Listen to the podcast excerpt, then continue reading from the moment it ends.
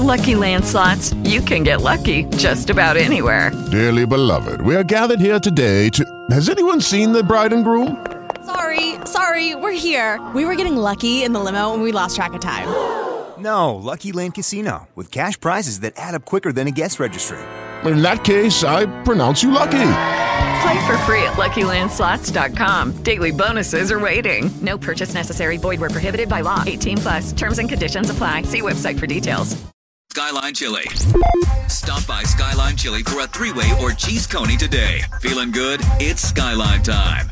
This is ESPN 1530, Cincinnati Sports Station. All right, there it is. Good afternoon. Happy Monday. Uh, welcome in. It's uh, Cincy 360. We are a uh, service of our good friends at uh, Skyline Chili, where Why anytime. do the Brewers always Yeah. seem to club us like a fat naked guy at Altamont? Yeah. Anytime you're feeling good and hungry, it's Skyline time. Uh, we uh, we obviously have a lot to get to. This is not a victory Monday. It is as opposite as you can be from a victory Monday, and uh, we will be wall to wall with uh, Bengals reactions. We will uh, dip our toes in with the uh, Cincinnati Bearcats, uh, or I'll dip my toes in with the Bearcats. Um, I don't know if I have a producer anymore on this show or not. Um, we have a, a Reds conversation because uh, even though we are uh, going into week three of the NFL season, the Cincinnati Reds have themselves in a nice spot going into uh, a six game home stretch, starting with the uh, Minnesota Twins. So we have a lot to get to as it pertains to uh, local sports. The Reds, by the way, half game back in the uh, NL wild card starting play today. Uh, so we have Redlegs, FC Cincinnati. Uh, they trailed 2 0 on the road at uh, Philly on Saturday night. They come back and, uh, and get a point out of that in a 2 2 draw. So we have a lot to get to, but let's not bury what any of this lead is, and that is the play of the Cincinnati Bengals right now, and in particular, I asked myself, would you give your life for Joe Burrow? Man. Because he gave his life for you. Would would that ever hold more true than today? Joe Burrow, the calf injury, the talking point, at least in my opinion, around this team right now, is that of Joe Burrow and that of what this means going forward for Joe Burrow and the Cincinnati Bengals, who yesterday fell to the Baltimore Ravens at home. And and we can reiterate as much as we want. The Ravens are 2 and 0. It was a Baltimore team coming in without Tyler Linderbaum, without Ronnie Stanley, with no J.K. Dobbins, no Marcus Williams, no Marlon Humphrey. And the Ravens came in, ran the ball all over the Cincinnati Bengals, held the Bengals offense to 17 because the Charlie Jones punt return accounted for the other touchdown. And the Bengals now stare 0 and 2 squarely in the face. And not only that, but they do so in a way that dooms worst case scenario. I'm I'm watching along in, in social media when when stuff like this happens is always incredible. But I'm I'm following along and I, I see Jack Collinsworth uh, tweeted out yesterday the doomsday scenario that the Bengals are in right now because Joe Burrow could barely walk out to midfield. And Jack Collinsworth tweet, he says this Burrow could barely walk to shake Lamar's hand. A nightmare situation. You try to get him back fast. You still lose the first two games. And now that injury appears to be aggravated. So again, sitting here at 2 and 0, Burrow has aggravated the injury. Maybe that moves on to something different, right? Maybe that moves on to, okay, maybe now you do take a week because you've built up a little equity and you rest him. Now, on the other side of this is a hobbled Joe Burrow, an 0 2 start, questions on the defensive side of the ball, and hearing the same thing I heard last year. Ah, they just start slow. That's just who the Cincinnati Bengals are. And to me, that's it's really not the case. To me, I, I look in this scenario and I say, it it's not the same Cincinnati Bengals. The the 0 2 start last year looked and felt a heck of a lot different than the 0 2 start this year. In particular, the reason that the Bengals are 0 2 is they've lost to two AFC North opponents. One in the Baltimore Ravens, who are 2 0, and one in the Cleveland Browns, who have a chance to go to 2 0 as well when they take on the Pittsburgh Steelers tonight on Monday Night Football. So, any way you slice it, it's not good. And I, I sent out a tweet yesterday during the game that there is no no way that you can convince me Joe Burrow was healthy. And then Joe Burrow went on to throw the touchdown pass and then severely limp off the field. He looked visibly like he was in some pain. And again, he could barely walk to shake Lamar Jackson's hand after the game. Nothing about the start of this season right now is positive, right? You can at least hang your hat. You want to hang your hat? Okay, the offensive line played better yesterday. Great. Joe Mixon ran the ball for four and a half yards a carry. Great. He only got 13 carries. So you got a, a running back in Joe Mixon that has 13 carries in each of the first two starts and has ran the ball for over four yards per carry in each of those two starts. Only 26 rushes. A quarterback who was hobbled, a quarterback who was limited, and a Bengals rush defense right now that week one against Cleveland was gashed, and yesterday was gashed. Gus Edwards, 6.2 a carry. Justice Hill, 3.7 a carry. Lamar Jackson, 4.5 a carry. A Bengals defense that failed at any point yesterday to cover any part of the middle of the field. And it leaves you on this Monday having a lot of questions around the Cincinnati Bengals.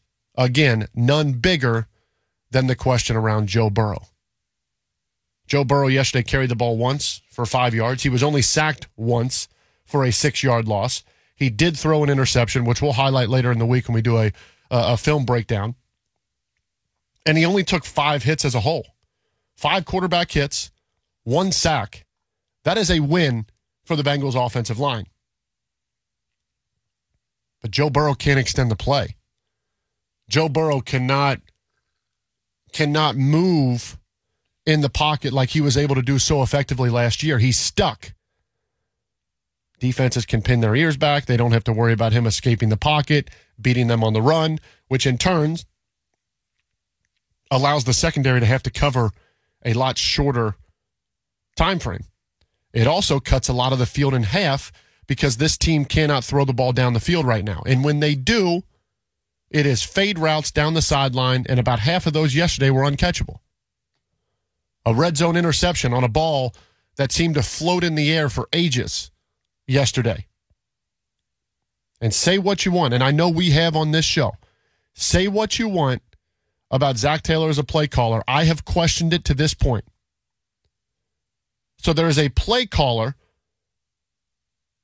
who you have to ask, is that the right man to be calling plays, who now has to call plays essentially with one hand tied behind his back because he doesn't have a healthy Joe Burrow who's able to do all the things that make Joe Burrow special. A nightmare scenario and a scenario, again, where I saw yesterday a lot of the same thing. They started 0 2 last year. They'll be fine. Austin, you did a little bit more digging yesterday, correct? Did you did you evaluate the 0 2 start last year compared to the 0 2 start this year? I did, Tony, and uh, it's not really it's not really on the same planet. So you could say, and and, I, and you could go into the stats on it, but you could say that they in fact aren't the same starts. No, they are not the same starts. And I will say that the teams that they played this year are better than the two teams they played last year. Last year they started the season against Pittsburgh and at Dallas. Dallas ended up making the playoffs. Obviously, Pittsburgh was was solid towards the end of the year. This year, you're going up against two teams that very easily could be in contention for the AFC North, right there along with you. Weeks one and two in 2022, they had 51 first downs, 162 total plays, 686 total yards, 460 of them through the air, and 22 rushing yards uh, 222 rushing yards on the ground. This year, they have just 25 first downs, 50% fewer, 111 total plays, 50 fewer, 424 total yards, 240 fewer, 304 passing ra- yards, 160 fewer, and 141 rushing yards, almost 80 fewer. So you could say last year's start, while 0 and 2, you could still point your finger and say, yeah, but they're doing things correctly. Absolutely. They're building in the right direction. They just got to finish a drive. They can't settle for three. Things like that. Correct. And the big thing here to me, those are all offensive stats. The defensive stats are what's most concerning. And I understand that Joe Burrow and the calf are the big story, and this team goes as far as that calf goes. But he is not getting a lot of help from the defensive side of the football. Because last year, in those two games, the Bengals gave up a total of 604 yards. They've already given up 765 this year. Now that happened because they've part partially in re, in in part because they've played um, 22 def, more defensive snaps.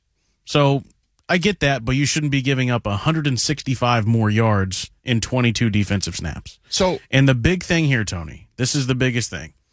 28% opponent third down efficiency in the first two weeks of last season. 72% opponent third down efficiency this season. Teams are getting first downs 72% of the time when they are facing third downs against the Bengals.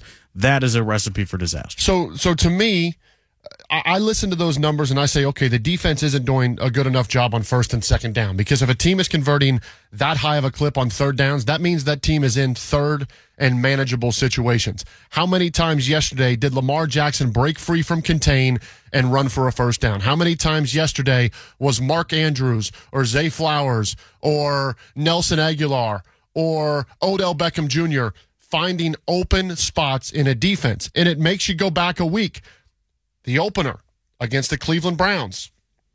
Deshaun Watson missed open throws. He bounced more throws in a game than you see a lot of times during the course of a season. So the defense on paper wasn't bad against Cleveland, but Cleveland left a lot of opportunities out there. Lamar Jackson did not leave as many opportunities out there.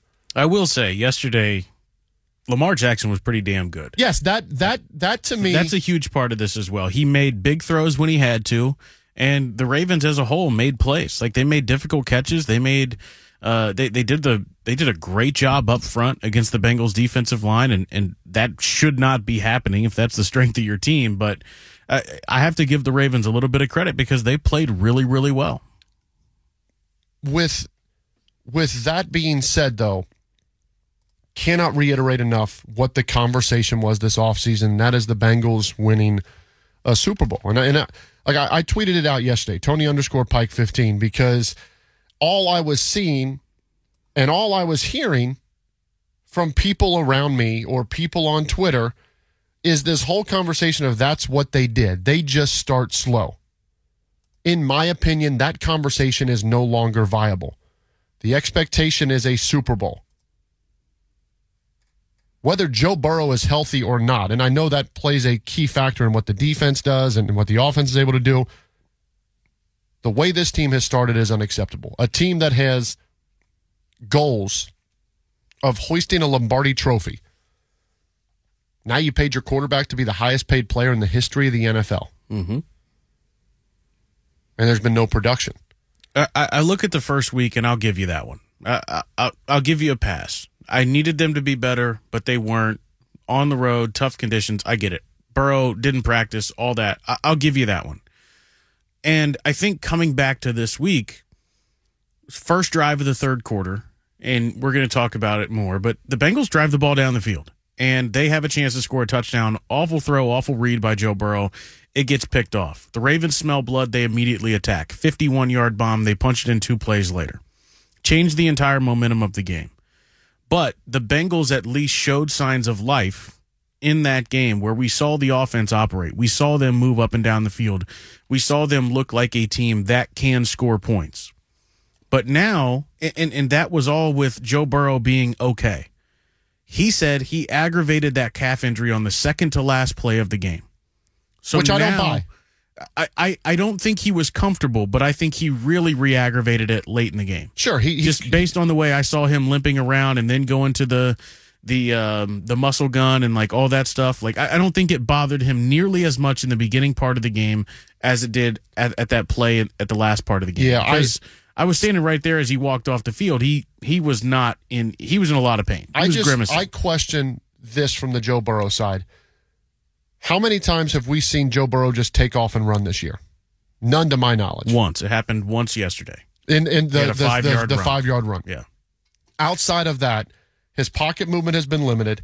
He is not driving and and and and and getting that hip through on the on the back leg of the throw, which we highlighted in a video I did last week, breaking down a couple plays, which we'll do this week again. That was my question last week. I watched yesterday unfold, didn't see it any better, and then he re aggravates it. So mm-hmm. here's the million dollar question going now forward for the Cincinnati Bengals because the Rams come into town on Monday. The Rams, for three quarters last night, gave the San Francisco 49ers all they could handle. The Tennessee Titans beat the Chargers yesterday. You could even say Arizona played pretty well for a half. Seattle goes on the road to Detroit and gets a win. Judy was boring. Hello. Then Judy discovered ChumbaCasino.com. It's my little escape. Now Judy's the life of the party. Oh, baby, Mama's bringing home the bacon. Whoa, take it easy, Judy. The Chumba life is for everybody. So go to ChumbaCasino.com and play over 100 casino style games. Join today and play for free for your chance to redeem some serious prizes. chumba ChumbaCasino.com. No purchase necessary. Void where prohibited by law. 18 plus terms and conditions apply. See website for details. Oh, oh, oh, O'Reilly. You need parts? O'Reilly Auto Parts has parts. Need them fast? We've got fast. No matter what you need, we have thousands of professional parts people doing their part to make sure you have it. Product availability. Just one part that makes O'Reilly stand apart. The professional parts people. Oh, oh, oh,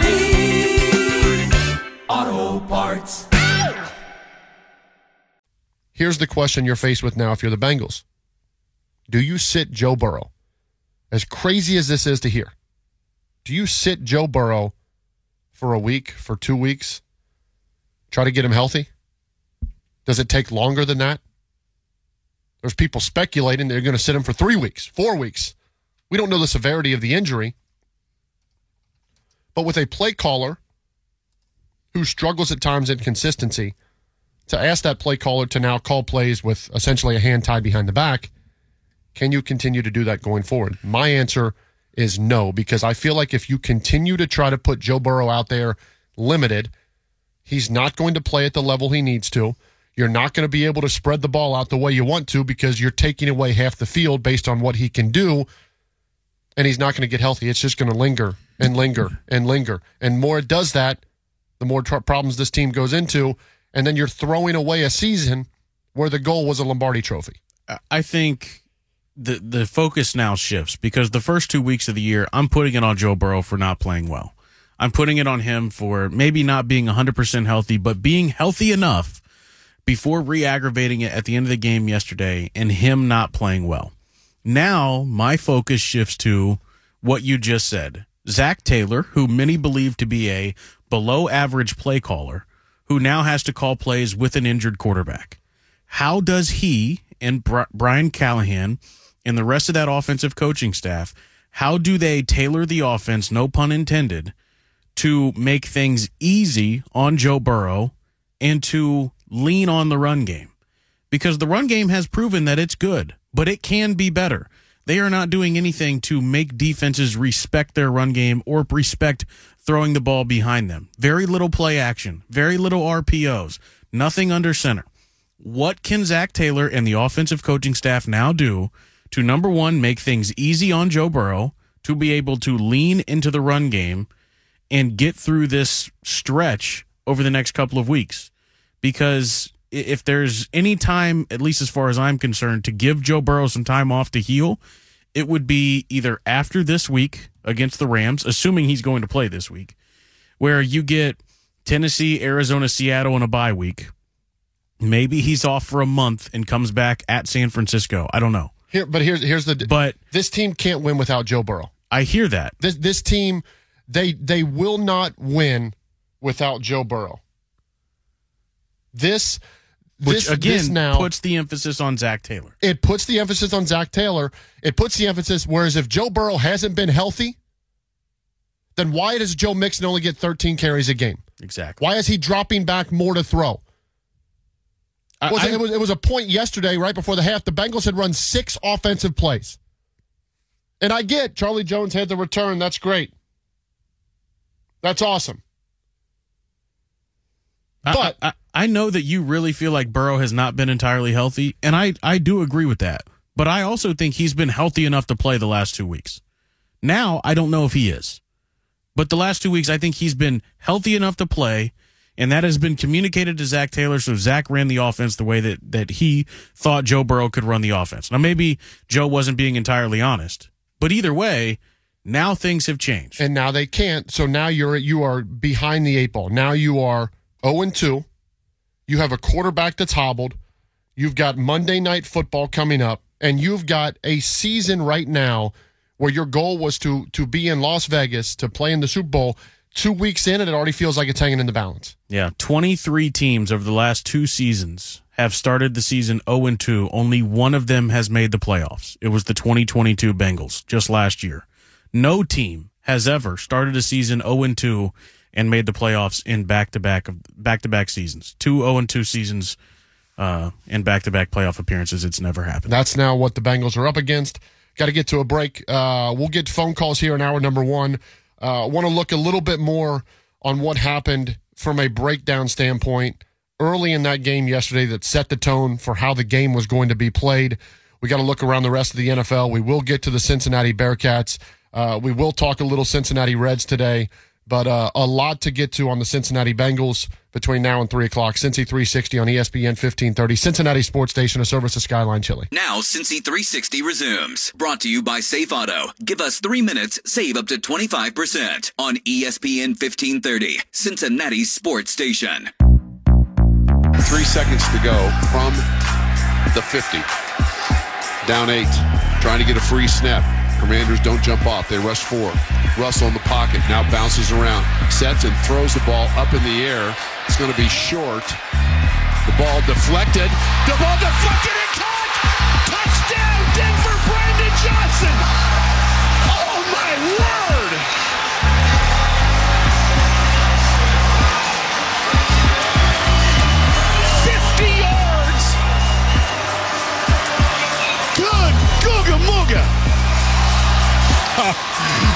Courtland Sutton deflected it at the three. Troutman deflected it. And Brandon Johnson with one hand tipped it to himself. Good Googa Mooga. that the call of the night. Good Googa Mooga. The uh, Denver Broncos, they did fail to get the two point conversion, so Washington hangs on to win that. That is our call of the day brought to you by our good friends at Win Schuler's, The the, tastiest. taste of good times. Go pick some up today for your tailgate or game day get together this coming weekend. You uh, you will not be disappointed. Win Schuler's, the taste of good times. The Denver Broncos radio network. Very, very uh, simple here for the uh, the Cincinnati Bengals. All eyes now on Joe Burrow. Zac Taylor does speak to the media today. Hope to learn a little bit more from that. But that let, let's not let's not make this out to be just about the health of Joe Burrow. I understand that as far as this season goes, the team will go as far as Joe Burrow goes. That that's that's most quarterbacks in the NFL, especially when you got the the the top three quarterback in the NFL and Joe Burrow. Here becomes the issue. If Joe Burrow is healthy enough to go out and play. Ja'Marr Chase finished that game yesterday with five catches and 31 yards. Five catches, 31 yards. Now, Tee Higgins stepped up uh, a week uh, into the season, where last week he had zero catches. He went through the first quarter without a catch. He turned it on yesterday. He finishes with eight catches, 89 yards, two touchdowns. Tyler Boyd had a pretty good game yesterday.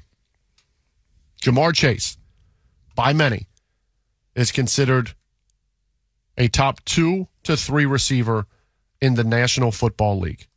If you're a fantasy draft player or a fantasy football player, you knew that Ja'Marr Chase for a lot of people was the first pick off the board this year, this season. And yet he had five catches. Well, Joe Burrow's not healthy. There are there are ways to find easy completions. We've talked about this for a year now on this show. Justin Jefferson. When you go into a game against the Minnesota Vikings, the number one player you need to stop is Justin Jefferson. Thursday night, 11 catches, 159 yards. You go into a game against the Las Vegas Raiders. Probably going to know Davante Adams is going to get a lot of the looks. Six catches, 84 yards. Not a great day, but he had a touchdown, had a big impact in the game. Travis Kelce, who we talked about for years, had himself a touchdown yesterday. For the time since Tyreek Hill has left, everyone knows what when it comes to Travis Kelce. That's their number one option. And yet, Travis Kelce gets open. Last night, I watched the Seattle or the uh, Miami Dolphins. I watched them score 24. I watched Tyreek Hill run all over the field. I watched Jaylen Waddle run all over the field. And for years, or two years now, I've I've watched Mike McDaniel get guys open down the field. So you go into a game against Miami, your goal is to stop Tyreek Hill.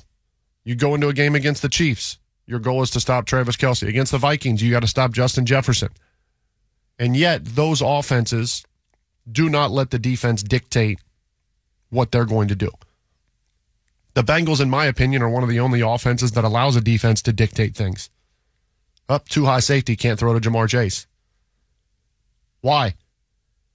There's a million different route combinations. There's a million ways to get a guy open. Line him up in the slot, put him in motion, line him up in the backfield. You have to constantly change the matchups. And if you don't, you allow a defense to say, we're taking him away and there's nothing you can do about it. And right now, the Bengals don't have an answer. And from an offensive coordinator standpoint, until you find that answer, whether Joe Burrow's 100%, 80%, 60%, 30%, I don't care. When the defense dictates what you do, you're going to be between a rock and a hard place. Ja'Marr Chase should be getting the targets that Justin Jefferson is getting. Ja'Marr Chase should be getting the targets that Tyreek Hill and that Travis Kelce are getting. Ja'Marr Chase should not be leaving a game where you needed to win to avoid falling to 0 2. Five catches on eight targets for 31 yards is not good enough. Joe Burrow's health aside or not. And until that gets better, this is the same conversation we continue to have. Let's take a couple of these phone calls when we get back. Cincy 360 on ESPN 1530, Cincinnati Sports Station, a service of our good friends at Skyline Chili. For every play of every game on the official home of the Bengals, ESPN 1530.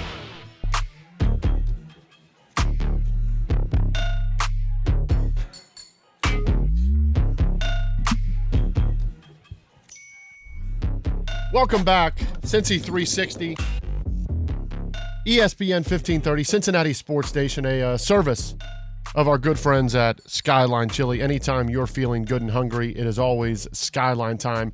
Thank you for uh, for joining along here on this uh, Monday afternoon, a uh, a losing Monday afternoon. If you follow along with the Cincinnati Bearcats, with the Cincinnati Bengals, the Reds yesterday, FC Cincinnati was able to play to a tie. We'll get to all of that. We'll get to much more around the Cincinnati Bengals as we continue to go on. Um, look, every game is, is going to have plays that that can swing a game. Tyler Boyd dropped a touchdown pass yesterday. That's that's going to happen. Um, when you when you pop on the film, you you have to ask yourself as a player and as a coach, did did you do everything possible during the course of the game to get the result you wanted? Right now, Joe Burrow is not doing enough. Joe Burrow physically isn't able to do enough right now. That to me is the storyline, and, and that's going to be anyone's. I'm, I'm not reinventing the wheel by saying that. But here's the problem The Bengals are two weeks into the season. They're 0 2. And now the question is going to be asked. And Zac Taylor speaks today. What do you do with Joe Burrow? If Joe Burrow re, re let's say he he re-aggravated the calf. Let's say maybe it's not as serious when it when it originally happened, but if you watched Joe Burrow after that game yesterday, he's not anywhere close to 100%. I argue that he wasn't close to 100% throughout the first two weeks of the season, just based off what I was watching from a quarterback standpoint. The throws he was trying to make, driving into the throw, that wasn't there. So if that's not there, how do you win if you're the Cincinnati Bengals? Is it because Zac Taylor is going to out scheme the other team? Right? Is it is it because Zac Taylor is going to to feed Joe Mixon 28 times in a game? Is it Zac Taylor is going to get Ja'Marr Chase and Tee Higgins easy touches? Or, like the defense was called upon to do last year, are they going to be able to hold the offense up when the offense goes through struggles? Because remember, there were times last year where the offense would struggle, but the defense would keep them in games. And let's call it what it is. In my opinion, the Cincinnati Bengals defense has still played winning football.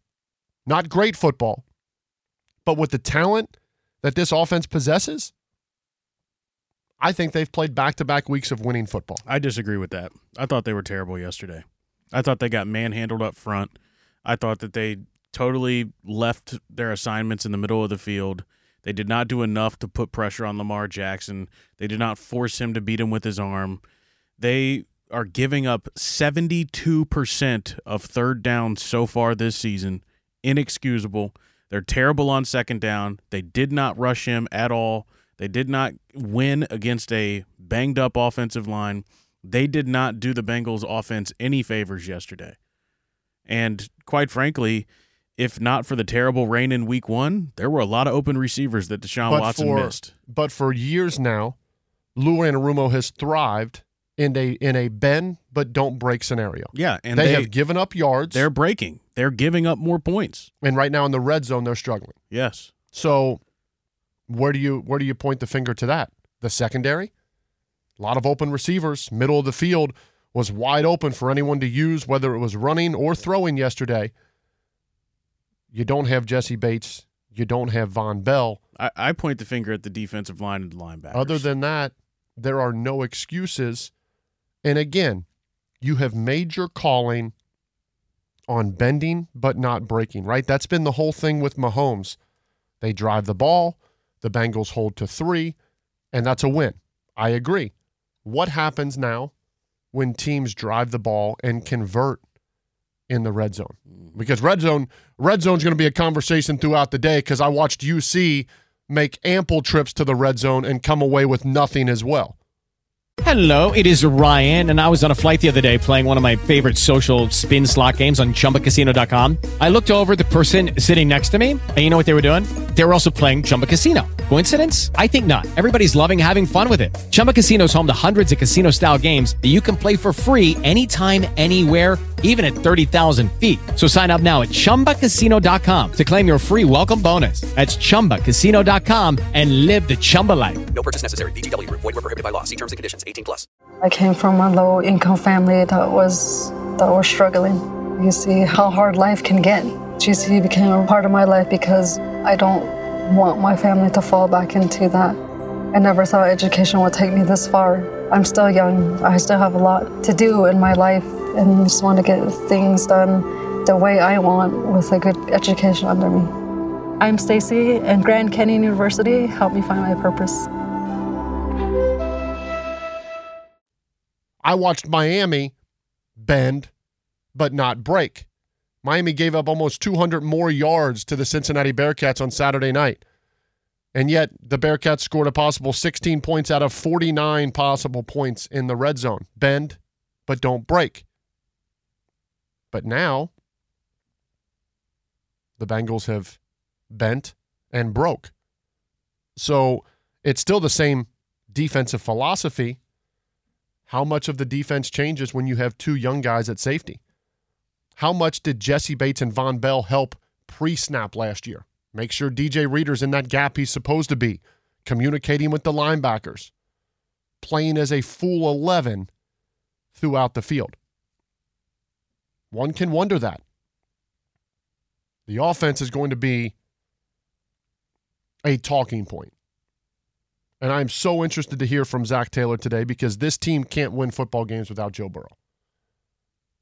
I was down there for every practice of the preseason. I watched Jake Browning every day. This team will not win without Joe Burrow. Maybe against the Arizona Cardinals, but not against the Rams team I watched yesterday. Not against the Titans team I watched yesterday. Not against the Seattle Seahawks that I watched yesterday. This is worst case scenario to start a Super Bowl window season. It's one thing if you're you're playing the same way that you did defensively last year, where you're going to keep giving the offense opportunities to go and, and win the game. But when you're giving up 4.9 yards per carry, like the red, like the Bengals are on defense right now, uh, and teams are just going to ground it and pound it and drain the clock and limit the offensive plays that you have. You mentioned they had six plays at one point yesterday in the in the second quarter. Like if that's the case, then the margin for error becomes even thinner. and with an injured Joe Burrow and with Zac Taylor calling the plays, or maybe Joe is not in the game or whatever it might be, like you mentioned it, it is the worst possible scenario other than a season ending injury. But that's Joe the thing. Now you're asking Zac Taylor to be something he has not been. Right. Zac Taylor has had unbelievable players around him and he's given them opportunities. But how many plays last year did Joe Burrow make when the pocket broke down? Right. When he was elusive and kept the play going and found Ja'Marr Chase down the field for explosive gains? When he when he would fit a ball in between three three defenders and put a little zip on it? I haven't seen that yet this year. So when the defense isn't there, and I know what the defense is giving up, Joe Mixon's also getting 4.4 per carry. One could argue where are more touches for Joe Mixon. Correct. All right. So so we're questioning offense, we're questioning defense. They're 0 2. They don't stop the season for you. They don't say, oh, Joe Burrow's hurt. Take your bye this week. Now you've got to figure out how to do this on the fly. Can you get Joe Burrow through games healthy? Can he be the quarterback you need him to be? And here's here's the difficult part about all this. This is the window. This is the year. It gets harder after this. We've already heard the Bengals say, hey, we're, we're not going to come out and we're not negotiating during the season with Tee Higgins. DJ Reader's a free agent. Like, just the year to do it is now. The biggest window is now. And yet, week one came onto this show and talked about, man, how are the Bengals not playing with urgency? How did they come out and sleepwalk in that game? Why did DJ Reader say that? In week two, we're questioning Joe Burrow's health. Why Joe Mixon's not getting carries. How Ja'Marr Chase isn't getting targeted more and, and, and catching the ball in open windows. Ja'Marr Chase is catching flat routes with three defenders around him. The whole operation at this point is unacceptable for a team whose window is the most open right now to win a Super Bowl. And I've heard, ah, they just start slow. It's just who they are. No more. That can't be the case. Uh, let's break. Let's come back. We will uh, we'll knock out as many of these calls as we can at the uh, bottom of the hour here. Cincy 360, a service of Skyline Chili on ESPN 1530, Cincinnati Sports Station. Hey, it's Mo Egger. Losing two games to start the season is bad, but losing two.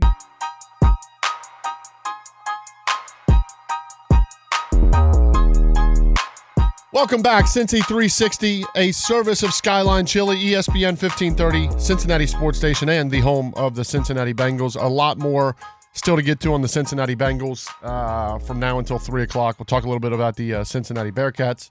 Before any of that, let's get a couple of our callers Before in. we get to the calls, just a quick FYI: the Reds made some roster moves today, and Graham Ashcraft's season is done. Man, he has been transferred to the 60-day injured list. He has to have surgery on his right big toe.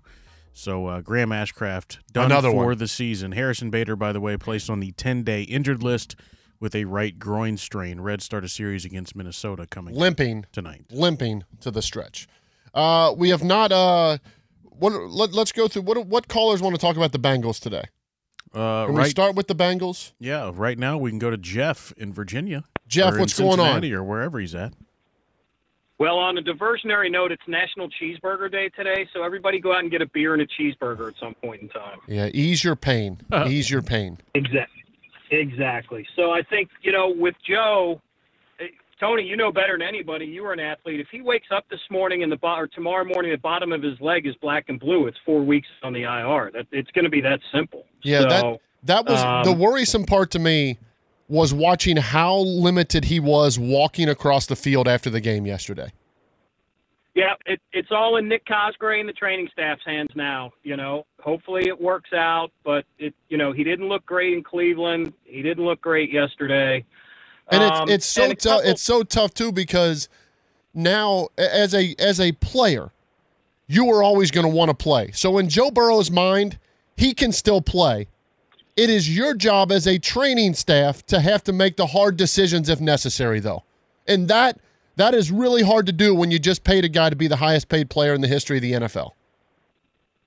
Yeah, and you know, just a few observations from sitting in the stands yesterday. You know, if Herb Smith gets that second foot down, if he breaks that tackle, he had like 40 yards to run. If he can break, it was it was Herb Smith. It wasn't Mixon, right? Right, right. Yeah, I mean, you talk about the little plays and you talk about schemes. Uh, Terry McLaurin's running all over the field in Denver yesterday. He, Yep. He's a great receiver, not as good as Ja'Marr Chase, but he's just running wide open everywhere. Um, you know, on third and goal from the two yard line, do you think they're going to throw the ball to Mark Andrews right at the goal line by chance? Yeah, that see that's the Uh, thing is that other teams know it's coming and yet they can figure out how to still make it work. Right now the Bengals cannot do that. It is always can Joe Burrow improvise? Can he make the small window throw? And can these guys make plays after the catch? That is no longer good enough. That is not going to get it done, especially with a compromised Joe Burrow. What is the name of this guy from the Rams who's leading the league in receiving? The guy's running wide open everywhere. Right, and so so for that Rams team, for for the Rams who do not have Cooper Kupp, and and I would argue to say that unless you're from Los Angeles, you probably couldn't name seven players on this Rams team. They have a guy that has come out and, and completely rewritten the record books. Puka Nacua out of nowhere, out of absolutely nowhere, already has 25 receptions on the season. He has been targeted 35 times on the season. And yet we can't find ways to get Ja'Marr Chase easy catches in Cincinnati. That is frustrating. It, it it is very frustrating, and I know I'll let the other guys get on the line. I know you're frustrated about UC, Tony. I can't wait to hear you move on to that later on, and I want to hear your film breakdown on the interception yesterday. Yeah. Because from where I was, as soon as Joe let that ball go, that guy, it, it was like the pick six in the Steelers opening game last year. As soon as that ball left his hand, that guy was on it right away. Yeah. So I'll be anxious to hear what you have to say about that. Awesome. Jeff, I appreciate you, man. Thanks for the call. Thanks, guys. Have a Yes, good one. sir. Uh, let's uh, let's get to Mike here as well. Mike, what's up? Hey guys, uh, Tony, let me ask you a question. Is is is is sixty is the, is the defense on the field for sixty five or more plays kind of a benchmark for a tired defense? Yeah, it, it- yesterday, early in the season, it's different because it's it's warmer than it's going to be historically throughout the season. But anywhere anywhere getting over sixty in the NFL is a lot, and I, I- think it was more the first half yesterday because two three and outs, and then you had the punt return. The defense was out there a lot early in that game. Uh, it, that that's not to that's not to make up an excuse, but that's just sometimes you're going to be asked to play a lot more plays.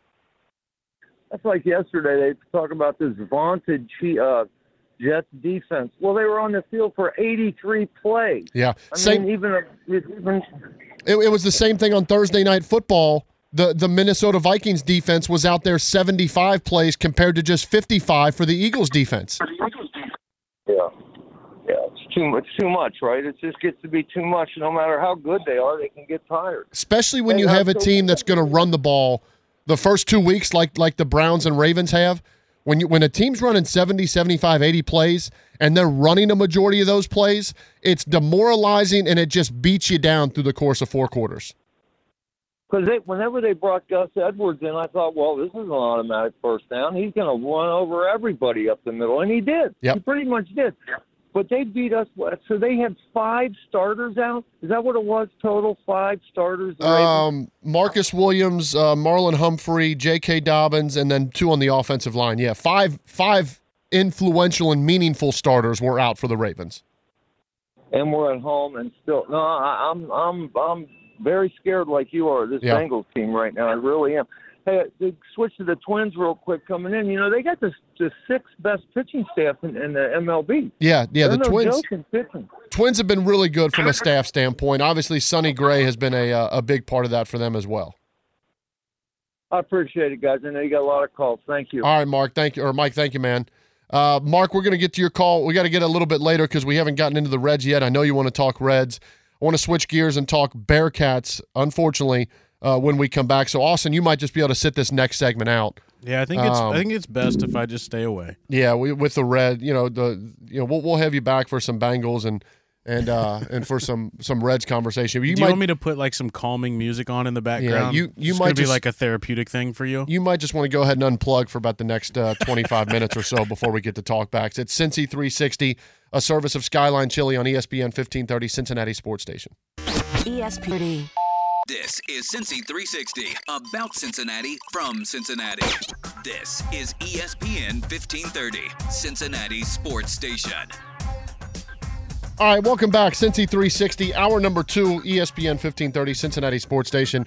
Uh, still a ton that we will get to on the uh, Cincinnati Bengals and uh, the Baltimore Ravens and, and what things look like going forward for the Cincinnati Bengals. Do have to spend a, uh, a minute here on what happened on Saturday night, nip at night. Uh, UC, I mentioned it 30 times last week, so I probably didn't help the matter. Uh, going into that game on Saturday night, UC had the best home winning percentage since the start of the 2019 season. They were 26 and 1 going into uh, Saturday night. Miami of Ohio was coming into town. UC two touchdown favorites. Miami wins uh, the battle for the victory bell. It had been 16 in a row for the uh, Cincinnati Bearcats. Miami wins. They upset the Bearcats at Nippert Stadium. The all-time series is now tied again in uh, in wins. And for UC, it it now starts a run of a lot of questions that this team will have to answer in in very weird fashion. I, I kind of made this reference earlier in the show to what Lou Anarumo's defense has done in years past and what Miami's defense was able to do on Saturday night. They gave up, did Miami's defense, 538 yards of offense. Miami themselves had 358. UC had 30 first downs to Miami's 16. UC ran the ball for 273. They threw it for 265. They dominated in every statistical category. And yet, at the end of the day, it was Blaine Gabbert and the Miami offense making the plays, I'm sorry, Brett Gabbert, that were needed. It started the first play of the game. Miami wins the toss. They have a player in Gage Larvadain, who I think going into the game was getting about 75% of the targets. He is just a speedster, 4 3 guy. Miami takes the kick. They win the toss. They take the ball. And on the first play of the game, throw a 79 yard touchdown pass to Larvadain down the left sideline. That touchdown pass changed the UC defense for the rest of the game. They didn't play much one high. They didn't blitz Brett Gabbert. He was able to sit back there. He had all kinds of time in the pocket. And when needed to, he tucked the ball and ran, converting many third and longs, fourth and longs. Um, he had nine carries for 75 yards, did Gabbert. And he was enough to will that Miami team to a victory. UC again, again was hurt by the ability to not play the ball in the air, multiple pass interference penalties. UC was hurt by the ability to not score in the red zone. The Cincinnati Bearcats made seven trips to the red zone. Seven. That is a possible 49 points. And instead, the Bearcats scored just 16 in the red zone. The game was won and lost by Miami's red zone defense and UC's lack to perform with red zone offense. And it now opens up a whole slew of conversation for this Bearcats team, who now will welcome Oklahoma to Nippert Stadium in the Big 12 opener this Saturday at noon. They then go to BYU the following Friday. What did BYU do this weekend? They just went to Arkansas and beat Arkansas. Step into the world of power, loyalty, and luck. I'm going to make him an offer he can't refuse. With family, cannolis, and spins mean everything. Now, you want to get mixed up in the family business. Introducing The Godfather at ChumbaCasino.com. Test your luck in the shadowy world of The Godfather slot. Someday, I will call upon you to do a service for me. Play The Godfather now at ChumbaCasino.com. Welcome to the family. VGW Group. No purchase necessary. Void where prohibited by law. See terms and conditions. 18 plus. Purchase new wiper blades from O'Reilly Auto Parts today and we'll install them for free. See better and drive safer with O'Reilly Auto Parts. Oh, oh, oh, O'Reilly Auto Parts. So all of a sudden, two and one, you're going to be a, a dog against Oklahoma. You're going to be a dog at BYU. You do get Iowa State at home. You get Baylor at home. Uh, Oklahoma State. I, I, I believe I, saw the stat the the score during the game. I don't know what it ended up, but at at one point, Oklahoma State uh, was losing and did lose to South Alabama, thirty three to seven. Iowa State lost at OU 10 to 7. It was not a banner day for the Big 12, but you start to look now at the Big 12 slate opening up and how this team played against Miami, and there are concerns for the Cincinnati Bearcats.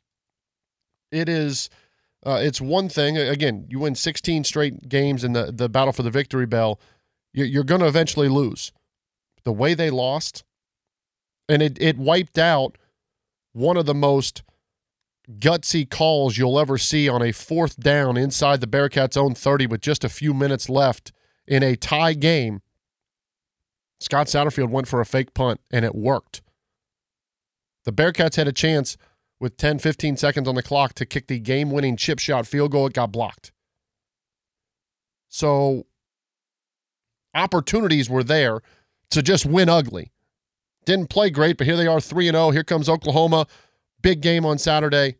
Instead, the Bearcats fall flat at home for the first time in a long time and now have a slew of questions that they will now have to answer going forward.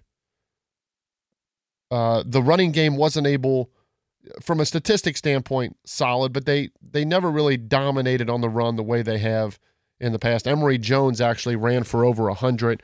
Ryan Montgomery ran for over 100. Uh, Corey Kiner just 31 yards. Xavier Henderson had 140 yards on 12 receptions, yet inside the red zone, no jump balls. Miami was putting eight, nine guys in the box, no one on one throws to the outside. A little bit concerning for the Cincinnati Bearcats. Questions now to be had. Uh, questions like that of what JT has, who's uh, calling in right now. JT, what's up? Hey, is this one of the worst like uh, Cincinnati sports weekends ever? It has to be up I went there. into the weekend just yeah, yeah. You know, I went into Saturday thinking the Reds are going to be in you know in the wild card contention. The Bengals laid an egg, but you know, most disappointing to me by far was UC's lost. I mean, we're Big Twelve. I thought I thought UC was going to manhandle. Miami just like we manhandled uh, EKU. I mean, EKU and Miami, they're very similar teams, very similar conferences. You know, we're we're Big Twelve. They're the Especially- MAC. nothing against the MAC. You know, um, But to that point, JT, me. to that point as well, they went to Pittsburgh and manhandled and out physicaled Pittsburgh the week before. exactly what is what is this team's identity? What do you make of this? Tony, help me! My God, this is the worst Monday ever. I'm going to quit my job. I got a UC, I got a University of Miami Miami fan, and I have a Baltimore Ravens fan to the cubicle, cubicle next to me. So I just called in sick today. So yeah, that's bad. They're not listening. Uh, yeah, JT, good luck with that. I, I appreciate the call. I I don't know. I don't know to this point what they are. Uh, I don't know to this point what their mo is. I do know that they're balanced. I do know that they can run or pass, but Emory Jones missed multiple opportunities down the field. The the distribution of passes to wide receivers, we just talked about that with Ja'Marr Chase. Uh, it it didn't feel cohesive. But again, 540 yards, seven trips inside the red zone. You should win that football game if you are the Cincinnati Bearcats. Instead, it leaves you here. I mean, if you score on half your red zone possessions, you win and you probably cover the number. But you don't, and now it opens up the door to a ton, a ton of questions that this team now has. It is, uh, again, it, it falls on Scott Satterfield. It falls on the players to go out there and make plays, but you also tip your cap to, to Chuck Martin and to, to Brett Gabbert and what they were able to do. And again, they come in, they win the toss, they take the ball, and they, they score on the first play of the game immediately changes the way the game is played. You're playing from behind. You're not as aggressive on defense. They were put on their heels early by a decision that Chuck Martin and that staff made, and you do tip your cap to that. But if you're Cincinnati, you lose the first victory bell in 17 years, and your reward is the Oklahoma Sooners coming to Nippert Stadium. This an Oklahoma Sooner team who, if you're keeping track, and I know the opponents have not been there, have hung 73, 28, and 66 on their opponents this season. Can the Bearcats score enough? Can they keep up with Oklahoma? And can they regroup? Can they right the ship and get this thing turned around?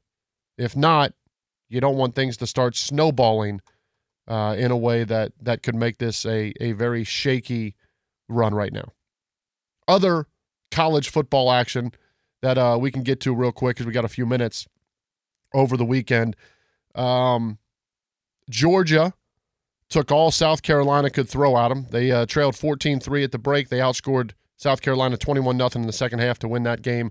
Michigan beats uh, Bowling Green 31 to 6. Florida State hangs on to beat Boston College by just two, 31 to 29. Ohio State did find their offensive rhythm. They put 63 on the, the board against Western Kentucky. Penn State rolled over Illinois. Washington just steamrolled Michigan State. Notre Dame wins. Of course, that sets up the game next week. Notre Dame hosting Ohio State. Alabama. Austin, is Alabama good? No. Alabama hung 17 at South Florida. That was a 3 3 game at the half. They beat South Florida 17 3. Florida um, rolled Tennessee. That game was not even as close as what the final score uh, would have shown. Oregon hung up 55 points. LSU wins on the road. Uh, Missouri against Kansas State hits a 61 yarder as time expires, a 61 yarder at the college level as uh, time expired. Uh, but for me, the game of the weekend was the game that was hyped it up to be. And unfortunately is a game that kept me up until 2.30 in the morning on saturday night watching Deion sanders in colorado against colorado state if you didn't see it one of the most remarkable games i have ever watched for so many different purposes. One being that colorado state was penalized 17 times for 182 yards. They knocked travis hunter the two-way player for colorado out of the game. They sent him to the hospital on a late hit a cheap shot as blatant as it was. Uh, Shedeur Sanders threw for three, uh, 348 and four touchdowns, including a 98 yard drive with under two minutes left to tie it, send it into overtime. Colorado eventually wins in double overtime, 43 35. And again, this is a game that ended at about 2.30 in the morning on Sunday. But uh, it, it got me thinking this is going to be what Colorado gets now because all the hype and all the love and, and the game day and the rock was there and and celebrities on the sideline, you are going to get teams that want to come in and embarrass you. And they're going to play sometimes a little dirty. That is what is now the normal when you have a coach that is not afraid to talk, and I love it, and you have a team that's not afraid to talk. Now, I'm, I'm not condoning the cheap shot that Travis Hunter, but you're going to get teams that play on the border. You're going to get teams that that that go borderline dirty, uh, and and and try to make a statement. I see Colorado State players scoring and doing the Deion into the end zone or the Deion touchdown dance. It, it was it was an entertaining game, sloppy, but entertaining. I, I just can't do many two thirty in the morning starts. But from a college football standpoint, it does set up what I believe is going to be an unbelievable week four.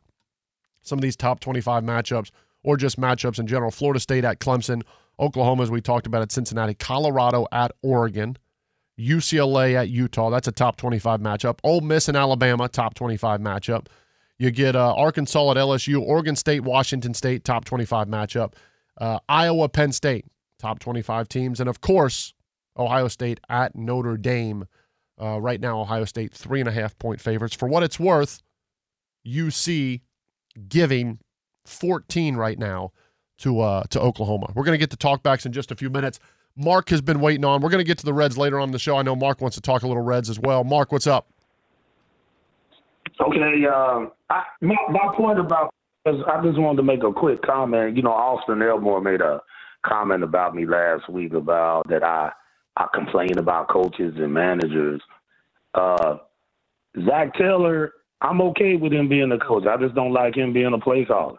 I mean, I quit on that. I mean, David Bell, after what I was told yesterday, I got to backpedal on my criticism of him about the lineups because if he's not the one making those lineups out and it's coming from a higher authority within the organization, then you can't really criticize him and he can't say that publicly, you know, or he, he'll probably lose his job. Sure. So, so I'm a, I'm a just backpedal on that. And then I, I had a comment about the Bengals. Can I can I make Yes, a sir. comment about the Bengals? Yes, sir. Yeah. Uh, when I saw that game yesterday, uh, Trey Hend- Henderson playing uh, defensive end on running downs, I quit on that because he cannot stop the run. They move him right on out the way. I mean, Sam Hubbard is good against the run. Henders- Henderson is not.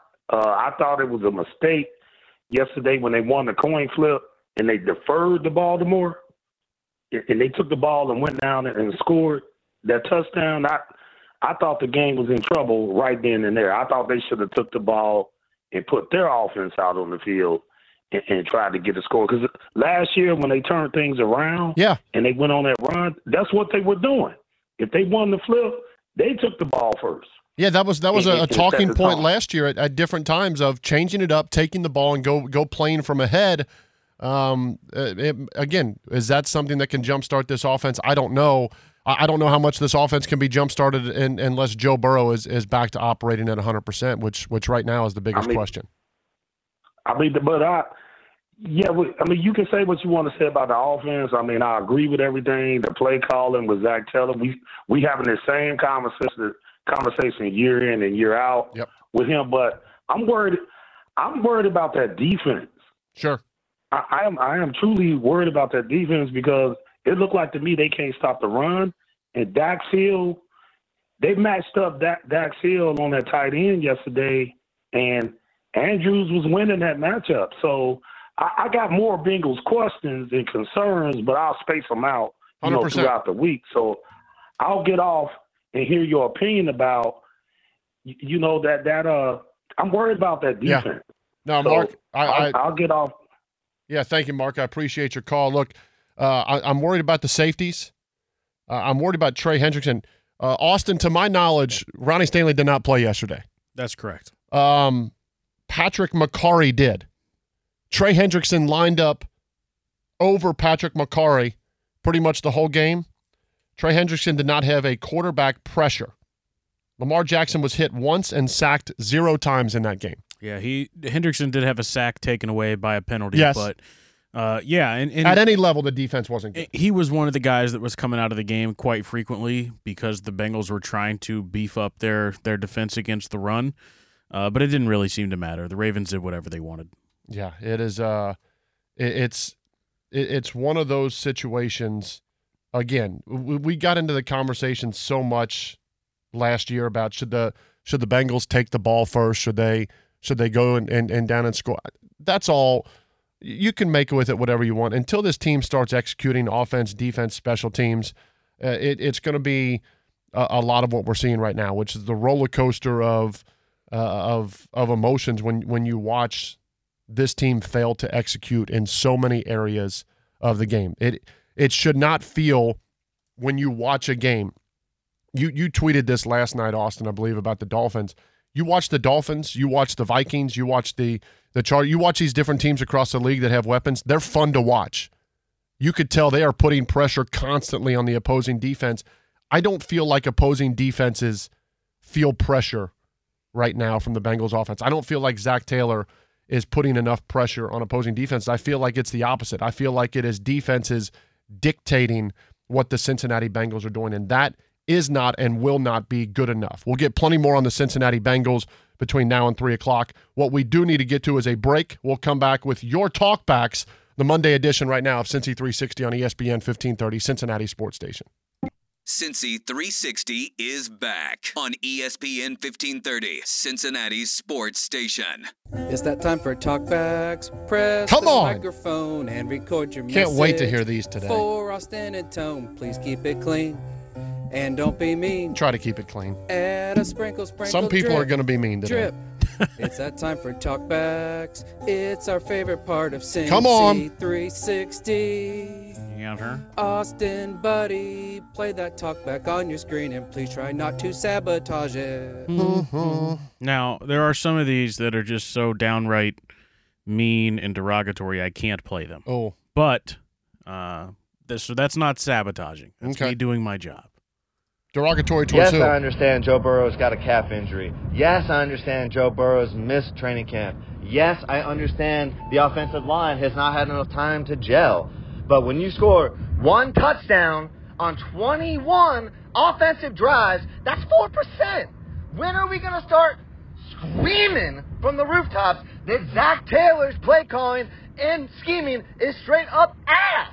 It ain't cheeks, it is ass. Man. Question mark. Question mark. I mean, you can go ahead on that. Yeah, it's it's tough because, and again, I'm waiting on. This is there's that football lingo we like to get into. I'm waiting for the all 22 to drop. Yeah. Um, I've been watching some of it. Hello, it is Ryan, and I was on a flight the other day playing one of my favorite social spin slot games on chumbacasino.com. I looked over the person sitting next to me, and you know what they were doing? They were also playing Chumba Casino. Coincidence? I think not. Everybody's loving having fun with it. Chumba Casino is home to hundreds of casino style games that you can play for free anytime, anywhere, even at 30,000 feet. So sign up now at chumbacasino.com to claim your free welcome bonus. That's chumbacasino.com and live the Chumba life. No purchase necessary. Group. Void prohibited by law. See terms and conditions. 18 plus. It ain't on Zac Taylor. Yeah, there there is some that is, but there's also opportunities where Ja'Marr Chase is open, and whether it is health or the calf or not seeing it, th- the throws are being missed, and uh, we'll we'll dig a little deeper. We'll we'll di- we'll uh, we'll diagram some of those this week. In the words of Marty Brennaman, how we looking? In the history of the NFL, a team that goes 0 2 has a 9.6% chance of making the playoffs. Oh.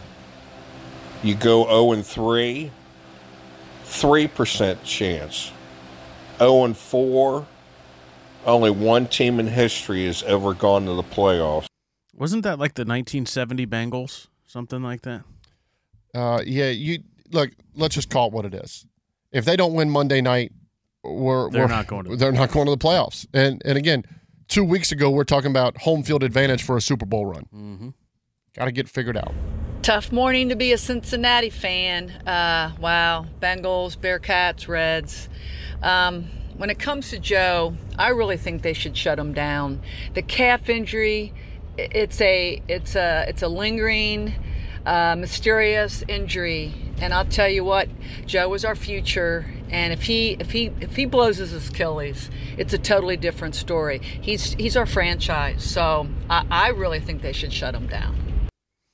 I, I keep seeing people say that he's going to blow his Achilles. I know. Let's let's pump the Can- brakes on can- that. Is there any scientific evidence Maybe we get Bob Mangine on. Yeah. Is there any scientific evidence to suggest that calf strains lead to Achilles injuries? Something we'll find out from a, I mean, a Aaron- certified doctor. Aaron Rodgers strained his calf in April. He blew his Achilles in September. He was fully healed. He went through all of training camp. I, I don't know. People keep saying that. People keep tweeting it at us. I, I don't know that that's true. Hey fellas, Kiki here. Yeah, man, it sucks we're 0 2 again, but you know what? I'm not giving up on his team. I'm keeping the faith. Man, a lot of people dump on Zac Taylor at times, and he deserves it with his poor play calling. But you know what? Let's talk about big game Lou. He looked like mid game Lou yesterday. How do you not adjust to this Ravens team in the second half? You're giving up five yards of rush. You can't get off the field on third down. You can't get to Lamar with a banged up O line. Come on, guys, let's fix this. Yeah, everything, uh, nothing is a lie. Everything is going to be highlighted by Joe Burrow and the calf right now, but that does not give Lou Anarumo a free pass. And that defensive front with two backups and no starting running back to get torched on the ground like they were yesterday. Rapping Ronnie, but I got the blues. Another early season, starting off at 0 and 2. Hmm. I hate these slow starts, and I know you do too. But this time it feels different, cause Joey B is hurt. I bet he won't play next week, but I'm no expert. This all sounds too familiar. There you go again. I'm hoping week three sees us get our first win. Come on, Ronnie. Mm-hmm. Mm-hmm. Thank you, Ronnie. Blues rapping Ronnie. Thank you, former president. Gentlemen, it's Chris and Milford here. What up, Chris? What what what are Zac Taylor and Brian Callahan doing during the week? Because I don't think they're doing a damn thing. We can't get the best wide receiving core in the league open at all. Can't scheme anything. But we got a dude in LA named Puka Nacua who's got nine thousand receptions in two games and on pace for four billion. Yep. They can get him open. Why can't we get our dudes open? What the hell are we doing? Johnny, I need a drink recommendation, and it's only Monday. Dudes are open. Speak on it. Dudes are open. Trust me. immensely frustrating game. I've never seen an offense with so much talent make getting five yards look so difficult. Ooh. I mean, just steal all the plays that the Dolphins use for Tyreek Hill. Is it that hard? It's a copycat league. Go find something that's working. Mike McDaniel seems to understand how this works.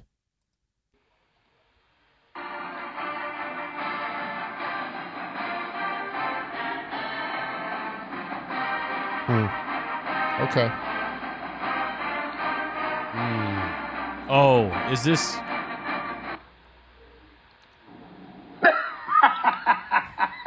Hmm.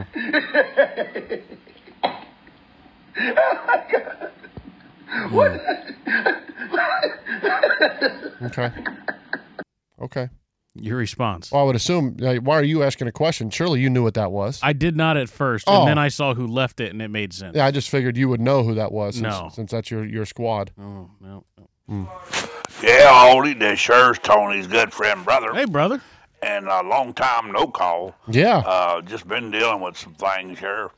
And I, I just worry about uh, Dillon uh, Gabriel uh, picking the Bearcats apart this week. I'm a Bearcat uh, diehard from way back.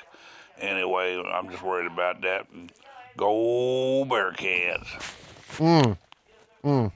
It's gonna be it's gonna be a lot to watch on Saturday. I know that. I believe that's Big 12 Offensive Player of the Week, Dillon yeah, Gabriel. Dillon Gabriel. Marty, it's Adam in Milwaukee. Calling with a Cheeks update for the weekend. Okay. Bengals season, Cheeks. Zac Taylor's play calling, Cheeks. Joe Burrow's calf, Cheeks. NFL officiating, Cheeks. The Reds, Cheeks. Mark's phone calls, Cheeks. Man. UC football, double giant booty cheeks. Man. Bye, Marty. The Reds won two series in a row on the road. Right? I mean, that's Right. pretty good. Tony in Austin. It's Tony from Cleves. Hey, I'm Tony. Raise your blood pressure probably, but I know it's taken a few years for it to happen. But with everything that's gone on lately with the Bengals and Joe Burrow, has Joe Burrow finally started to succumb to being Bengalized? No, stop. No, he's not. We're not doing that. Everybody be sure to vote no on issue 9. Let's ban the screen pass from the Cincinnati Bengals offensive playbook. You know, Joe Goodberry, friend of the show, had a stat Oh, about man. the Bengals screen passes, and uh, the Bengals are one of the fewest screen pass teams in the NFL. But Shockingly.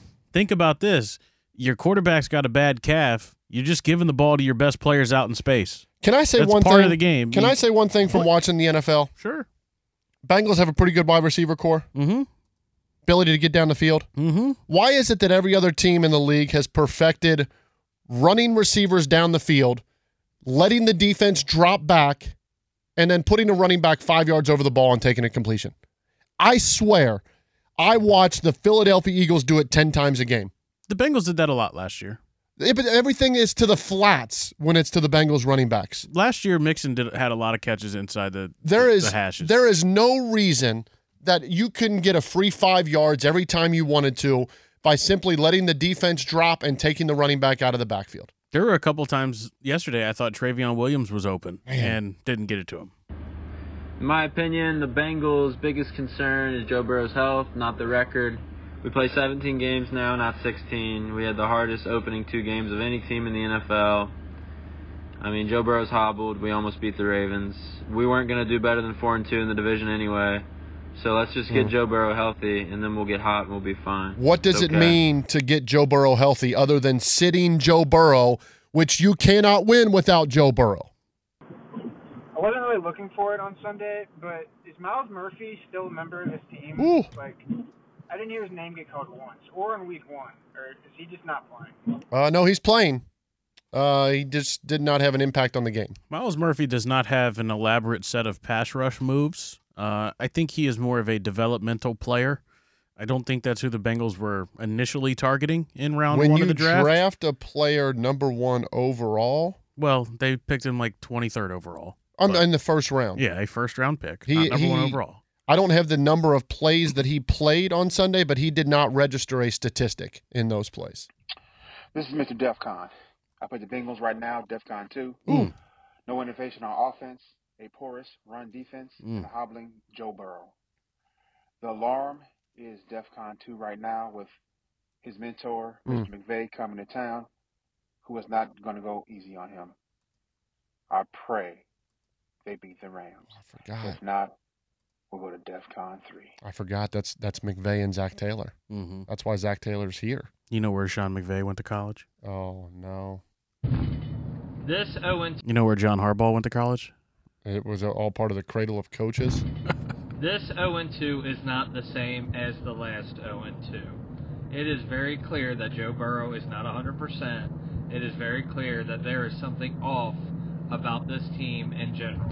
They are missing something, and what that is, I don't know. Call it chemistry, whatever you want to call it, but something is missing thus far this season. And it can't be all put on Joe, it can't all be put on coaching. There's a lot there. I agree. There's I, a lot there. I, I wrote down in my notes where is the passion?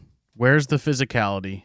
Where is like the the desire? Where's where's the, the The- urgency from a team that is supposed to be in the Super Bowl that started 0 2? Like where is the where's the nasty? Mm.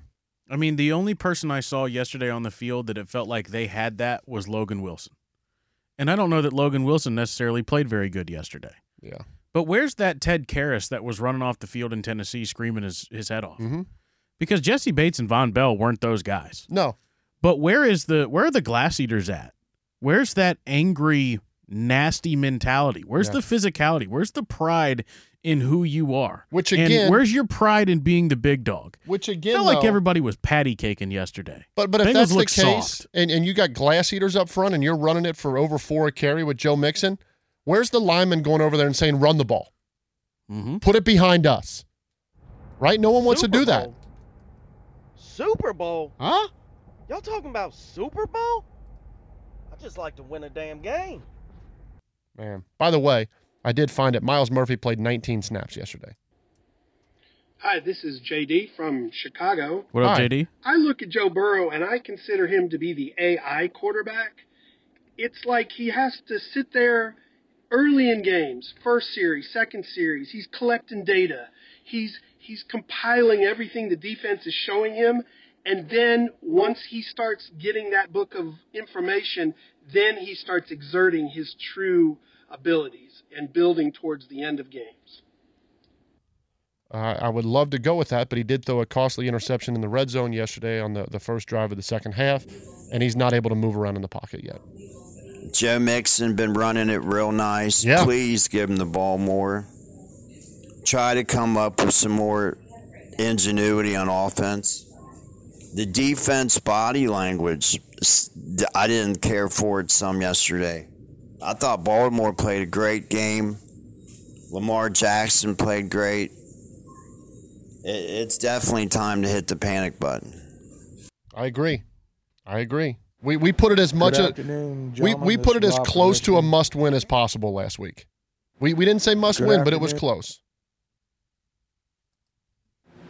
Good afternoon, gentlemen. This is Rob from Michigan. Hey, Rob. I seen a stat this morning. This is Joe Burrow's four, fourth season. His record starting the season out, the first two games, his record is one and seven. In the immortal words of Marty Brennaman, how are we looking, gentlemen? Not good. good. Not good. Can't argue. I want to change my Super Bowl prediction to Dallas against the Dolphins. Early 70s, old school. Man, Dallas looks so damn good. I like the guy saying Mark was at the police station Friday. That was some funny stuff there.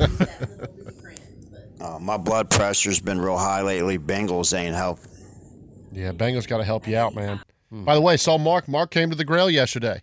Wow. Not the picture. Shout out to Mark. Mark uh, Mark in Columbus? Yes. Oh, wow. Yes. Man, the Bengals and the Reds lost yesterday.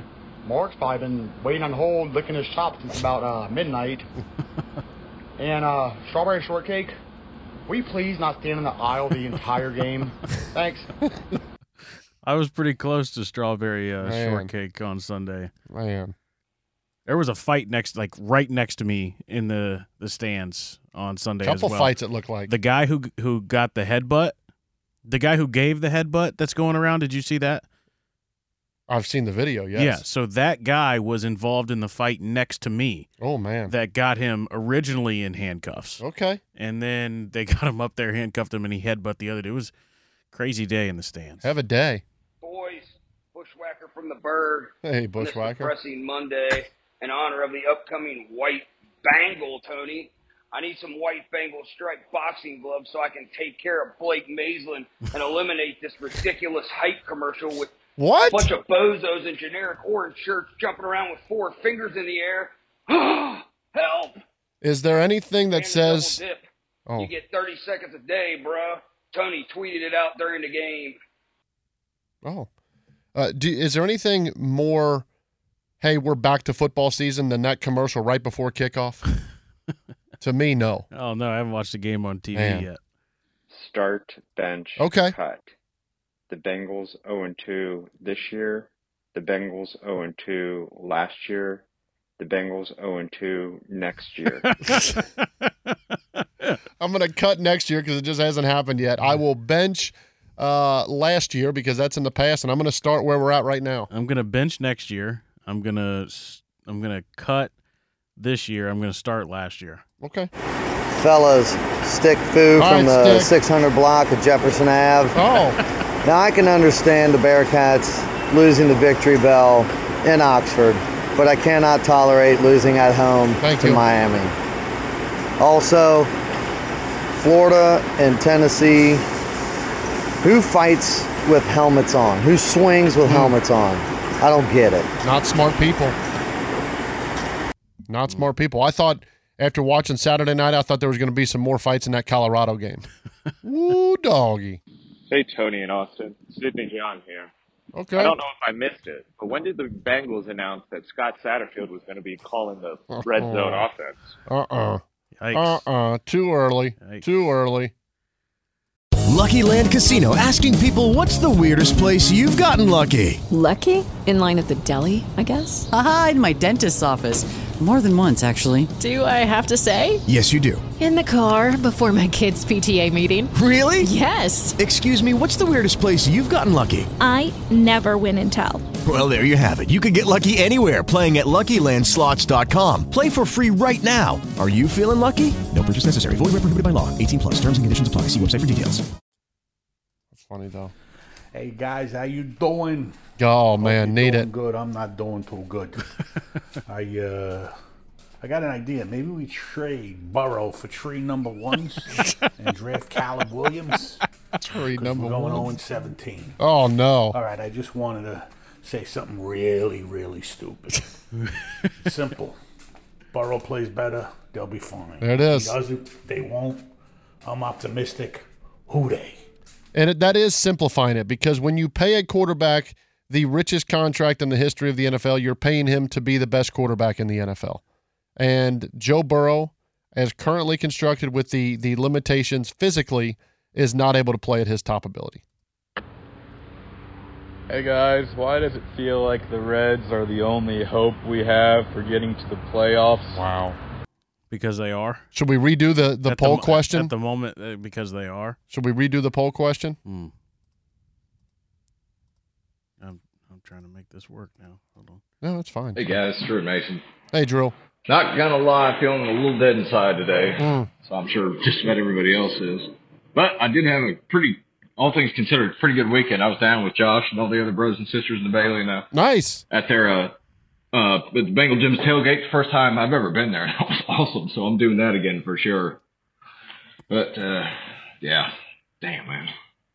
Ever since uh ever since your bartending night at Augie's, Drew has uh has been able to get to some FC matches thanks Yeah. to our, our brother in the Bailey. Hey guys, Steven Centerville. My take on the whole Bengals game and what's going on with Ja'Marr Chase and Tee Higgins to an extent is Joe can clearly not get the ball down the field. Mm-hmm. He's I think the longest pass he threw yesterday was 15 yards.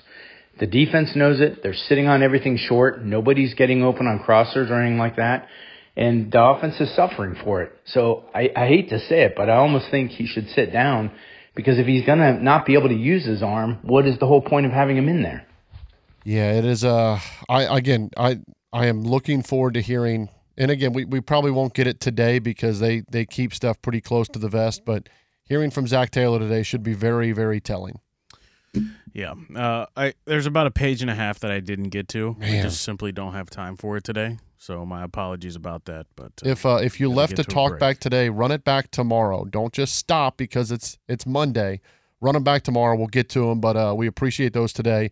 We'll get to a break. We will uh, finish up hour number two when we come back right here on Cincy 360, the home of the Bengals on ESPN 1530, Cincinnati Sports Station. 1530 Cincinnati Sports Station. Bengals line tonight at 6 on ESPN 1530, the official home of the Bengals.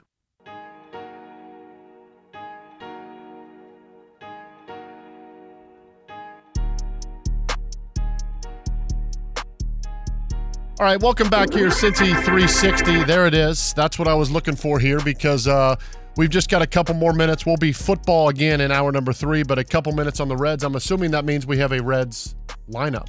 Yes, indeed, it does mean we have a Reds lineup. Reds and the Twinkies Come tonight, on! six forty at Great American Ballpark. Tony, believe it or not, the last homestand of the year for the Cincinnati Reds happens this week. This is how they will line up. And Mark, get ready, buddy. You're Oh, gonna no. love this. Oh no! Leading off and playing second base, Jonathan India. Boom. TJ Friedel bats second. He's in center field. Spencer Steer is the third batter and left fielder. Jake Fraley bats cleanup. He's the DH. Tyler Stephenson bats fifth and catches. Joey Votto bats sixth. He's at first base. Elly De La Cruz bats seventh at shortstop. Noelvi Marte is the eighth batter and third baseman. Will Benson bats ninth and plays right field. Connor Phillips gets the start tonight. That was part of the transactions announced earlier today. Connor Phillips back up to the big league level. Once more for the Reds, 640 tonight against the Twins. It is India Friedel Steer, Steer, excuse me, Oh. India Friedel Steer, Fraley Stephenson Votto, De La Cruz, Marte, Benson, with Connor Phillips on the mound. Looking uh, looking ahead to this week, you mentioned the uh, the the last homestand of the season. Uh, there is also this: the teams that are currently ahead of the uh, Cincinnati Reds. The Cubs have come back down to earth at a uh, at a fast clip right now. They've lost five games in a row. The Reds are just a half game back of the Cubs. The Cubs host the Pirates uh, starting tomorrow. The Miami Marlins are going at it against the uh, New York Mets. I believe that series is uh, is at home as well for the Miami Marlins, and then the Diamondbacks, who are ahead, they also are at home to start the week. The San Francisco Giants, who are below the Reds, but a very meaningful series there. So, if you are scoreboard watching for the Cincinnati Reds right now, Arizona, Miami, and Chicago, those are the teams that you want to lose baseball games going forward. Arizona just finished off a weekend sweep of the Cubs. The Reds are now half a game back of the final NL wild card spot. They're half a game back from the second place in uh, in national in the National League Central behind the Cubs, who, like you mentioned, have lost five games now in a row. So. Uh, certainly a uh, an opportunity coming up this week for the Reds against Minnesota, who is not so bad in their own right. I think there's something like 79 and 71. We heard Mike mention earlier how good their pitching staff has been this season. They've uh, basically been in first place all season long in the AL Central, which is traditionally a weak division, but Minnesota is still a first place team on their way to a division crown. By the way, you, you mentioned that division. Uh, the Twins, 79 and 71, have a seven game lead in that division. Tampa, who has won 92 games, is two games back of Baltimore Yeah. in the AL East. And Wow. Texas, who also has won 82 games, just a uh, game and a half back of the Houston Astros. The Mariners have won 81. They are also uh, two and a half back. So yeah, I mentioned also the transactions that the Reds made earlier today. We talked about it earlier. Graham Ashcraft, his season is over. Uh, as he has right big toe surgery, he's now on the 60 day injured list. Harrison Bader goes to the 10 day injured list with a right groin strain. The Reds returned from a rehab assignment and reinstated from the COVID 19 list left hander Alex Young. They selected from AAA Louisville right hander Connor Phillips, who I said will start tonight, and they optioned to AAA Louisville right hander Carson Spears. from a Spires. uh, how do I say it? How do you say that? name? Spears, Spears, Spires, whatever. Anyway, um, Remember that they, bench uh, coach Chris Speier? Yeah, what a guy. Hey, they are missing. They will not go against Sonny Gray this series, though. Hmm. So the former Red will uh, will not be pitching. One quick note here to to carry things into hour number three because this was one of the first things I believe you tweeted this or uh, you text this to Mo and I last night as looking ahead to this week. The uh, Bengals Monday night football line Mhm. opened at six and a half. Yes. Any idea what it's at now? I saw this. Two. Plus two. Two. For the Rams. So a four and a half point difference overnight. Obviously, a lot of that has to do with the health of uh, Joe Burrow, which ideally we'll find out more about today. But for now, let's break. Let's move ourselves into hour number three. Plenty more on the Bengals, plenty more of your phone calls. 513 749 1530. Uh, We got the Tony and Mo football show coming up later this afternoon uh, at 3 to 6. I believe that's the uh, in uh, Westchester Twin Peaks. And uh, when we get back, I would like to spend a minute talking about Burrow in the pocket. And uh, really, uh, if you dive into what these statistics look like, it might give you further indication onto uh, what Joe Burrow is currently dealing with and what Zac Taylor now as a play caller will be dealing with going forward. Of another hour, 513 749 1530. Stick with us, the home of the Bengals, ESPN 1530, Cincinnati Sports Station. ESPN 1530. This is Cincy Shirts Cincy 360 about Cincinnati from Cincinnati. Sponsored in part by Cincy Shirts. Cincy Shirts, all Cincy, all day. This is ESPN 1530, Cincinnati's sports station. Welcome back, Cincy 360, ESPN 1530, Cincinnati Sports Station, a service of our friends at Cincy Shirts. Download the app now. Uh, some awesome exclusives. Uh, you'll be uh, you'll be laying your eyes on uh, shirts that aren't even released in stores or on CincyShirts.com yet. So download the app and uh, be the first to uh, to score with some awesome stuff from Cincy Shirts. Um, I want to get to a couple phone calls in just a few minutes here, but this do you remember how people reacted during training camp when Ja'Marr Chase said that I told Joe not to come back till week five? Everybody's like, "Oh man, that's crazy." Mm-hmm. Now, seeing what we've seen through two weeks, and now seeing how far behind the eight ball this Bengals team is, it it it's holding true now more than ever. And the Bengals had, and again, hindsight's always twenty twenty. How many times Austin, in- just the times where I would go down to training camp and I would check in with you, how many of those days did we talk about backup quarterbacks Most of them. and opportunities to go out and get somebody in case of an emergency? And the Bengals didn't. They played their hand. They wrote it out with Jake Browning and Trevor Siemian. And now I feel like it's it's coming back to bite them. Now I feel like it's a problem because, you know, it, if you went out and got a capable backup, it's not an ideal situation. But would you feel better? Let's say, and again, I know Nick Foles was a lot of money. Would you feel better about the situation right now with Joe Burrow if you could say, you know what, let's sit Joe for a couple weeks, let's have Nick Foles start for two weeks, or Jake Browning starting for two weeks? I would say there's there's no no free agent quarterback out there that would make me feel good. I would rather go with a Jake Browning I feel or like- somebody who's already on a roster. I feel like they could win with a Nick Foles. I don't. I watched Nick Foles last year. I don't feel that way. I've watched Nick Foles for a while. Yeah, well, Nick a while. with the that was ten years ago. Nick Foles with the weapons that the Bengals have. Yeah, but again, if we go back to the offense, if it's not easy on Joe Burrow, why is it going to be easy on Nick Foles or anybody else? Well, because So- he's at least healthy. Yeah, I mean he's at least healthy, I guess. Cam But Newton? to Would you me- take Cam Newton right now? No, I wouldn't take Cam Newton. Man. I I would here's, you know, this might be a hot take. There's two guys I would look at. Number 1, a 5th round pick, 6th round pick, something like that for Brandon Allen. I mean, obviously the Bengals didn't think that that highly of him going into this season, Correct. but do you feel better about him than Jake Browning? All right, let me ask you this: If you were to the other Burrow- guy, the second guy would be, and this would be more expensive, Andy Dalton from the Carolina Panthers. Andy Dalton had a solid season last year. Mhm. He knows, at least at the bare minimum, some of what Zac and Brian do. He's obviously familiar. Can Andy Dalton be the bridge quarterback for a month while Joe Burrow gets healthy? no, neither of these names do anything for you, Matt Ryan or Carson Wentz. No. As quarterbacks that have been around, that have played, that have started, No. that have had success No. in the playoffs, you would rather throw Carson Wentz has not had success in the playoffs. You would you would rather throw Jake Browning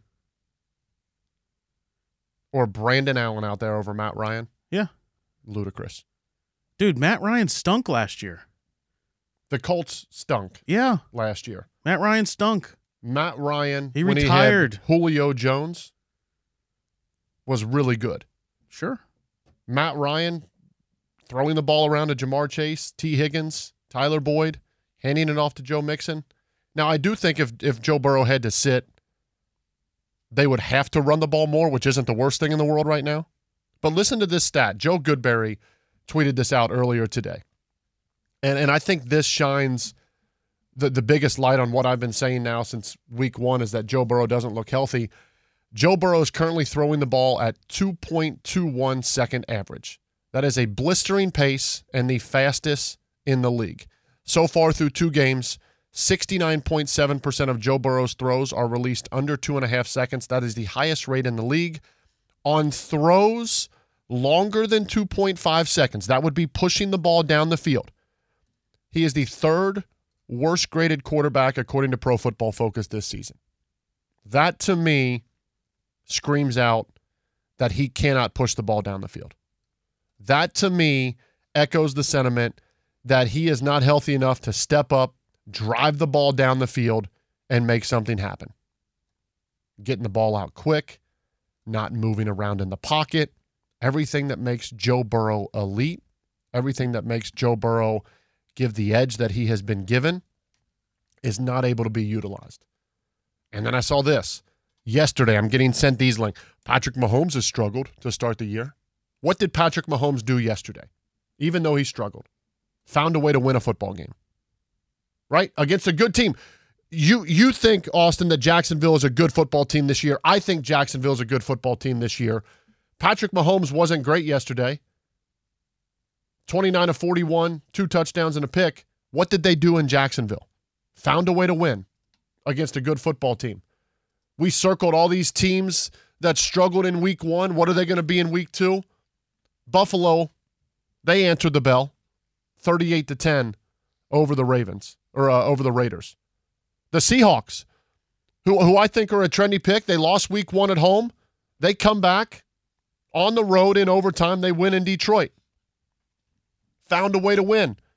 You could argue that the Tennessee Titans, who hosted the uh, the Chargers, who are now 0 2 by the way as well, um, the Titans find a way to win. You've got to do it in the NFL. You've got to find ways to win football games that you shouldn't be winning or that you're not at your best. And other teams have, and the Bengals haven't. That's a problem. Check the AFC. Right? We, we talked about all these teams from a conference standpoint that the Bengals are going to have to look up to Miami, Baltimore, Cleveland, Jacksonville, Las Vegas, Kansas City, Buffalo, Tennessee. All teams the Bengals would have to jump over right now. And those teams are going to struggle. Teams are going to lose. Bengals will win football games. But the margin for error in an already deep and talented AFC is minimal. And what the Bengals do with that or don't do with that is going to tell a lot over over the next few weeks here.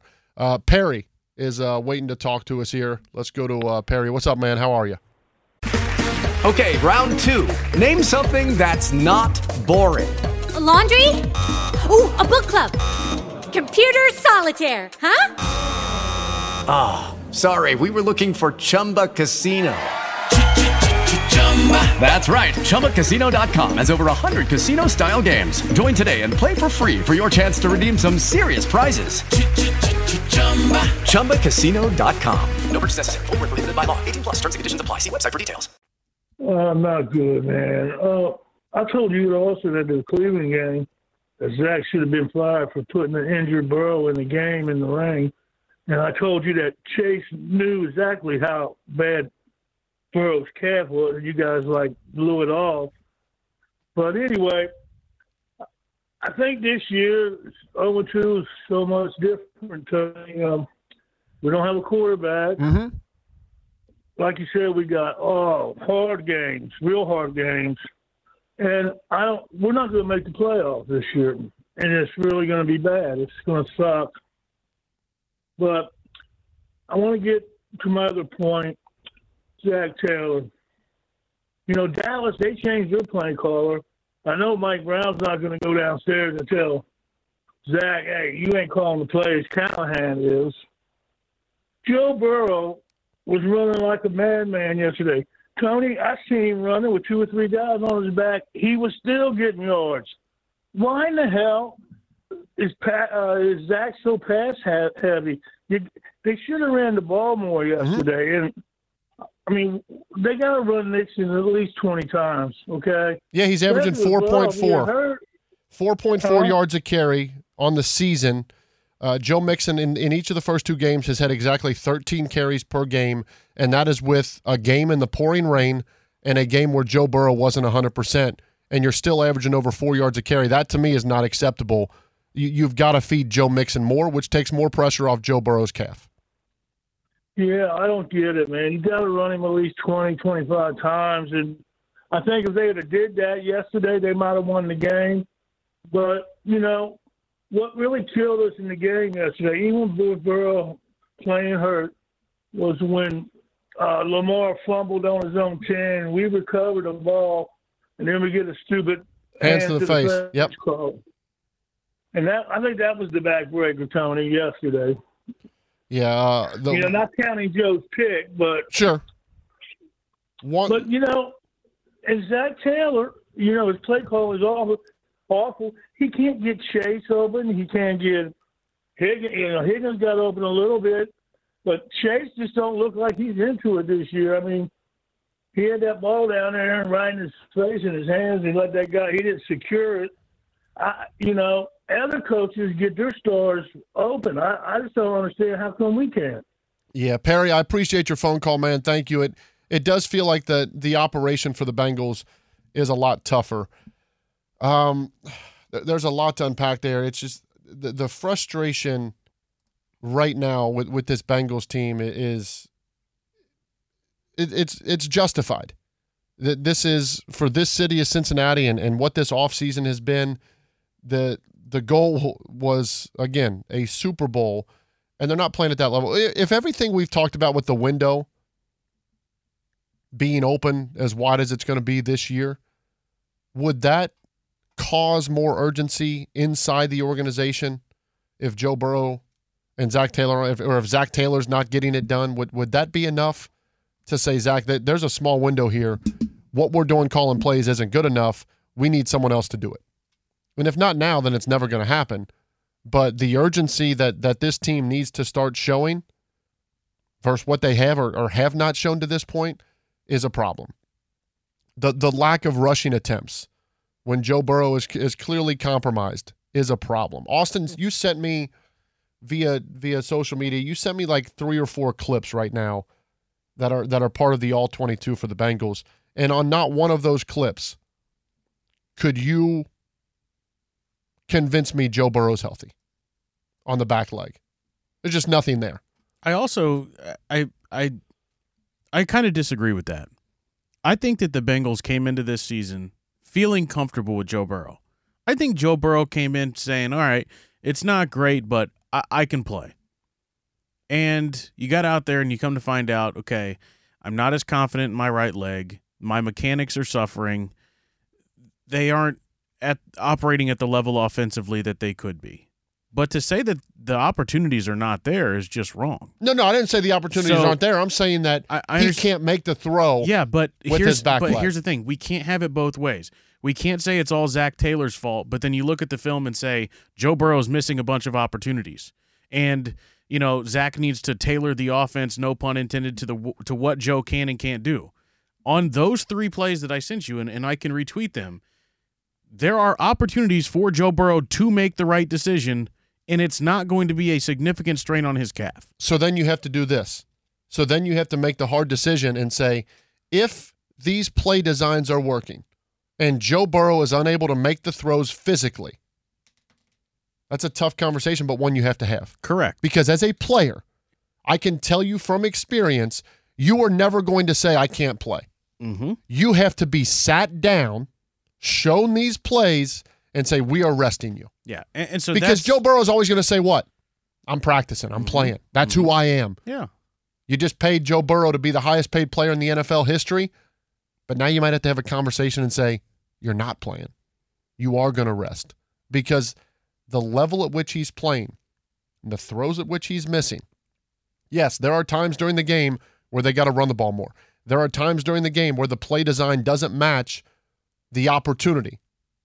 But there are also clips where Ja'Marr Chase is open. Tee Higgins is open. Tyler Boyd is open. And the throw is either not being made or the throw is being made and it's inaccurate. And there's also, you know, moments like yesterday where on the third down, whole shot has to get it down the field. He puts a great ball, drops it into Irv Smith. Irv doesn't get that second toe down. Like we have seen a little bit of all of it. And I, I don't I, I'm struggling with the notion of the Bengals and the way that they started is completely unacceptable, but Joe Burrow is hurt. The reason they are at the level that they are right now is because Joe Burrow is hurt. That is the number one reason for mm-hmm. their struggles. Yes, the defense has sucked against the run. And yes, they can't get off the field on third down. Those are contributing factors. But if you are going to look at the failure or success of this team right now, it is primarily because of the fact that Joe Burrow is not performing. Whether that is because of his calf or not because of his calf, it's the fact of the matter. He's not performing. So now, and like we talked about earlier, does Zac Taylor change the offense, maybe especially in the run game, to make it easier on him? Because I'm looking at these plays, and you know, three plays don't make an entire game, three plays don't make an entire season. But I'm looking at plays cropped up, and we we did this last week with the Browns game. You and I watched film for 25 minutes, and we had opportunity after opportunity after after opportunity that cropped up on that film to say Joe Burrow missed this, Joe Burrow missed this. It's not there. And so, if Zac Taylor has changed the offense and is creating those opportunities for Joe, and he is still not producing it, then you have to really look at it and say, you need to sit down, rest this calf, come back when you're ready, because you're not helping us win football games right now. I firmly believe And that's a tough conversation to have, like you said, because the pressure on this season because of the amount of money that you just paid him, because of what this fan base expects out of this team now. I get it. But I, I can't look at it and say, oh, well, they are completely unacceptable the way they've started the season, but also say Joe Burrow's hurt. Like, the reason they're not good is because he is hurt. I I don't think since he has taken over, from my personal opinion, Zac Taylor as a play caller is good enough to lift everyone else around. I I I watch elite play callers and the offense just seems to go with a rhythm and a and a flair and a feel Mhm. where it's like, man, everything just seems to to connect. How many elite play callers are there in the NFL? Shanahan, McDaniels, uh, Andy Reid. Or can you say Andy Reid because the Chiefs' offense is stutter is sputtering, and the the Commanders look like the truth. Eric Bieniemy's in Washington. So Eric Bieniemy then would be one Okay. of those play callers. I do think I- I'm I'm still putting Andy Reid up there. I, I McVay, Shanahan, Andy Reid, Bieniemy, McDaniel, McDaniel. Um, so it's not like there's a bunch of them. No, they all but- happen to be in the NF, in the AFC and they except happen for two to of them. they happen to be with teams that are Yeah. are going to be perennial contenders. Mm-hmm. Um, I I like what Philly's done. I think they're still growing a little bit. I like uh, I like what Minnesota's. At. Minnesota can score points. Kevin O'Connell, great on anybody. Uh, I like what the Lions do. The Lions have turned Jared Goff into a top level quarterback. Ben Johnson, yes. Um, so there are there are some of there are those out there. Here's the thing, though. Now it becomes magnified. But any of those with this offensive skill set, because what it comes down to, again, are you going to ask Zac Taylor, who is not in that list that we just gave? Are you going to now he has to design plays with a limited Joe Burrow?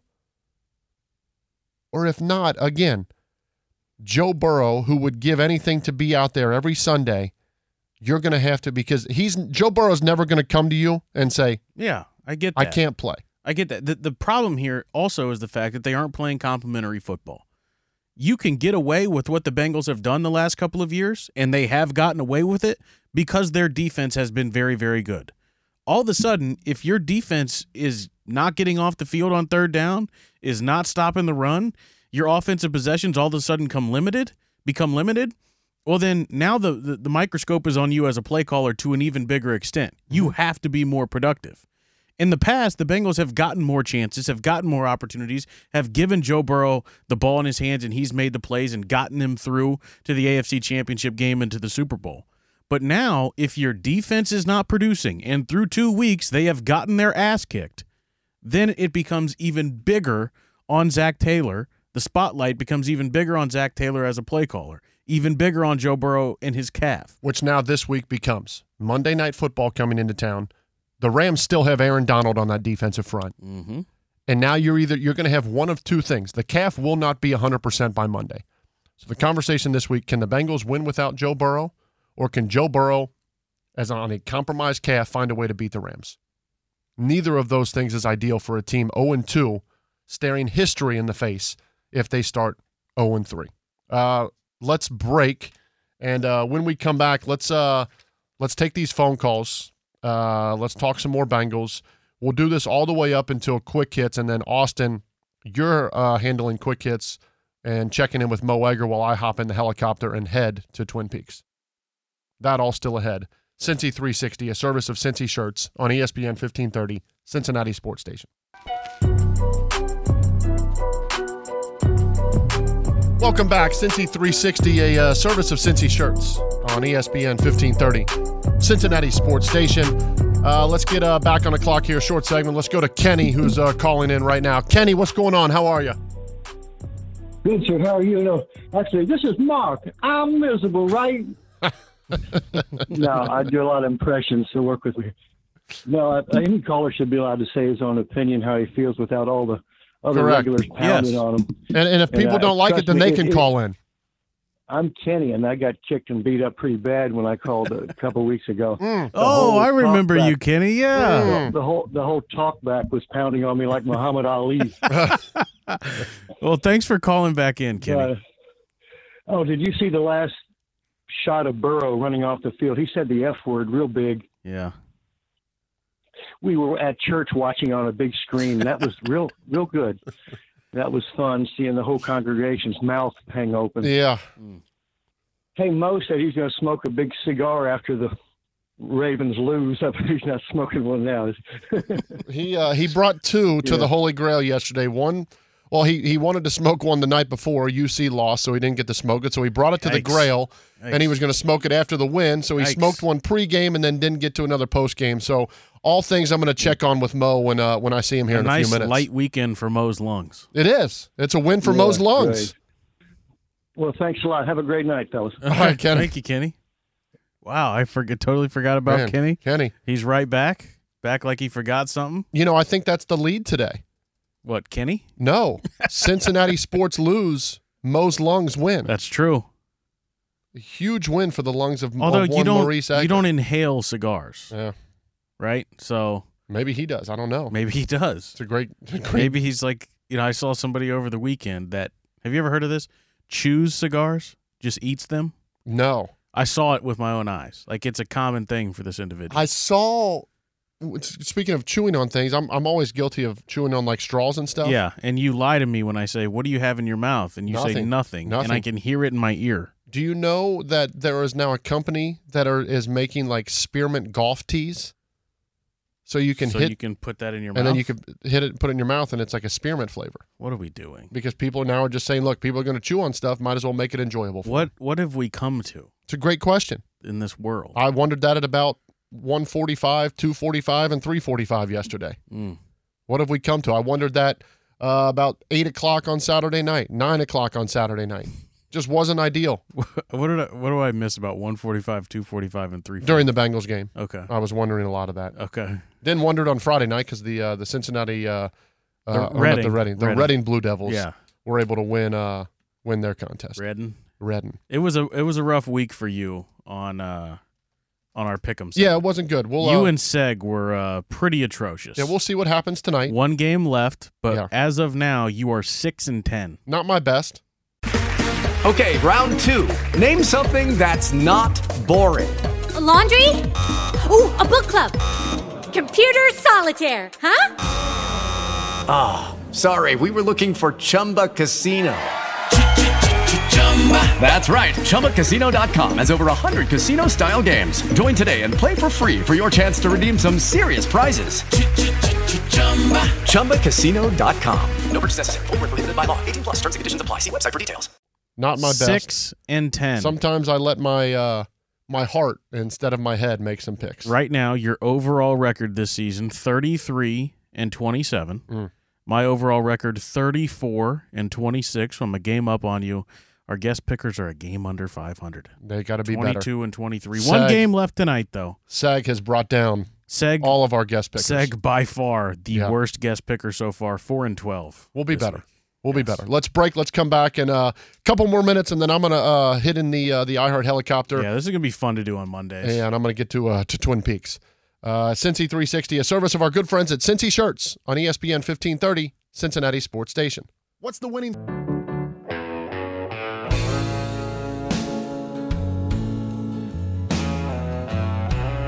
Tony, you like the NBA, don't you? I do. Can we talk about how we had four NBA starters Man, at the Bengals game yesterday? We almost had a starting five. right? We had and not just ho hum run of the mill starters. Right, we had some dudes. Kevin Durant, Man, easy money sniper, Slim Reaper. Devin Booker, D Book. Uh, Luke Kennard, Cincinnati's own. Deuce McBride, Cincinnati's own. All at the game. Support Joey B and the Bengals. Mm. And then, how about this? I did my pregame show at the Filson with Joe Walter. And at the Filson, wearing a Lamar Jackson jersey, was former former Louisville walk-on oh no, and star Tim Henderson, really? who hit two big threes for Louisville in the Final Four of the year they won the 2013 national championship. Man, So we really did have a starting five. man, Write that down, Tone. I'm on it. There you go. The starting five yesterday. Incredible. It is cool that people want to come to Bengals games. And it you may know- have, it may have only lasted just this week, but it's you know what I was thinking though from come. from the standpoint of of Durant and and Booker, they're in Phoenix, right? Mhm. That means they woke up at around 6 a.m. to jump on a plane, get to Cincinnati. Durant was at a NBA like a Nike basketball thing. Okay, So- but they flew in Probably. on Sunday morning because I know the person that that was part of picking them up. Yeah. So I know they got in early Sunday morning. So they decided to make it a point to get up in their offseason, fly into Cincy for the game, and then mm-hmm. fly out. Yeah. When let's say you they could have done next week. They could have been Monday night football. I just think to come at a 1 p.m. start shows kind of where Cincinnati is now viewed. Now, again, this this is all hint contingent on on Joe Burrow being healthy, but yeah, it's probably Burrow said, "Hey, you can come this game, but can't Yeah. come any other time." So they're like, "All right." I'll be there.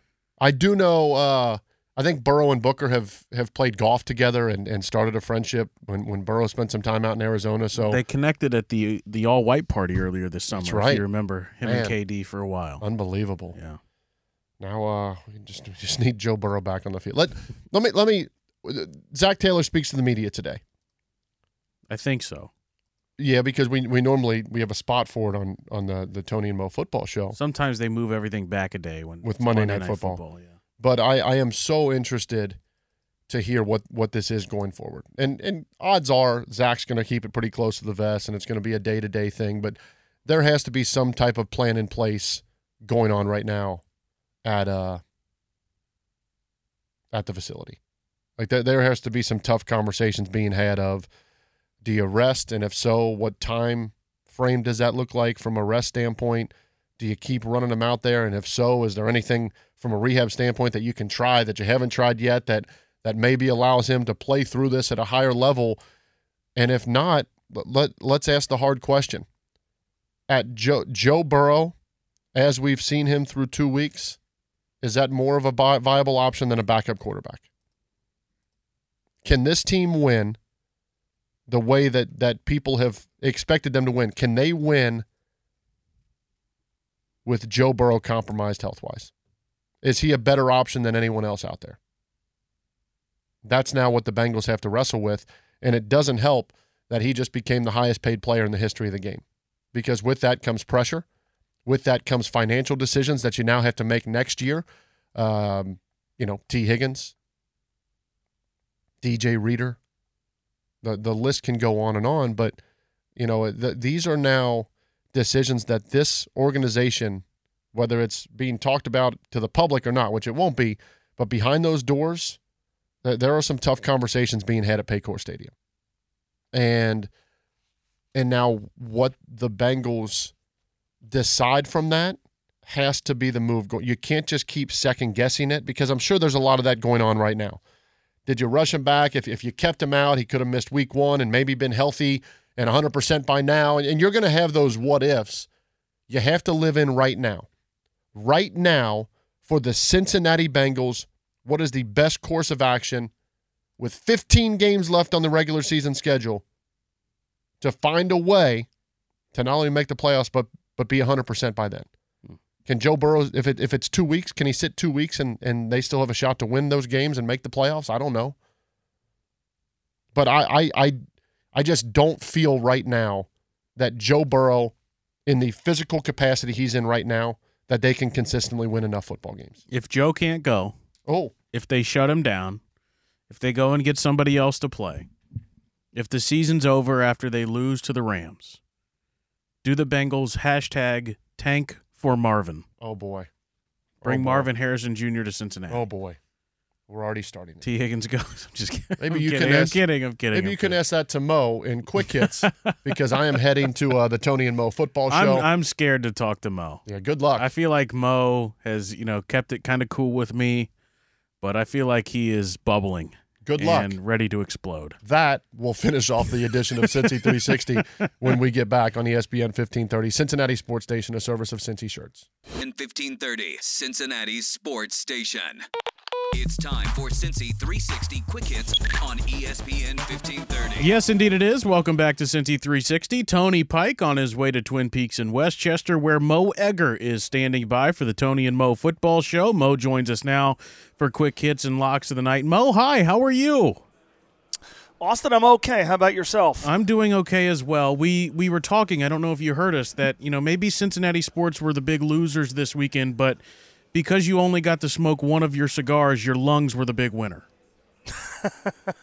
is is there is there some sort of positive that you can take out of this weekend at all? No. The Reds. No. I mean, the Reds won two out of three. Um, you know, obviously lost the game yesterday, and every you know they're, they're in such a tight race that you you can't Yeah. minimize the impact of that. But they they won two out of three. If I sound to you, do I sound like I'm a little out of breath? No. Okay. Are you out of breath? If I do, if I do, you know, yesterday uh, Tony and I were with Ken Brew. We were we were broadcasting at the the Holy Grail, Uh-huh. and uh, we got done at uh, at eleven o'clock. And and one of the the managers is a guy by the name of Tom, and he said to me. Excuse, I'm catching my breath here. Mhm. He goes, "What what's your day like tomorrow?" I go, "Well, I you know I I got I got to go up to Kenwood and do some stuff. I got to be in Westchester." And he says, um, "Any chance you could come down here and, and chat with me?" And I go, "Yeah, we, it, what's up?" Because well, there's just a, a little bit of a, an issue we've got to talk about. So. I went down there. You saw me in the office this morning. I went Yes. down there. I got there about quarter after one. I didn't have a lot of time, and what they wanted to do is, you know, they they videotape everything there at the Holy Grail. Yeah. And uh, Tom s- takes me up to the office, and we're watching uh, the tape, the surveillance tape from uh, Saturday evening. And I'm like, you know, it's nice packed house at the Grail of college football Saturday. I know what where are we looking at going. here? I know and where this is finally, going. He zooms in on on on a guy, and he says, "Is there any chance you know who this is?" And I said, "Yeah, that's Austin Elmore."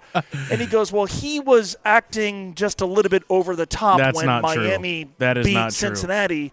And so now I've seen it with my own eyes Yeah. how you were behaving. And uh, I didn't know you were such a Miami fan. First of all, it's not to say I was over the top is not true. Uh, I, I was happy. I don't lie. was I was clapping. I did raise my hands at one point. I said that's a catch to a lady behind me. Was having Mm. fun watching the game.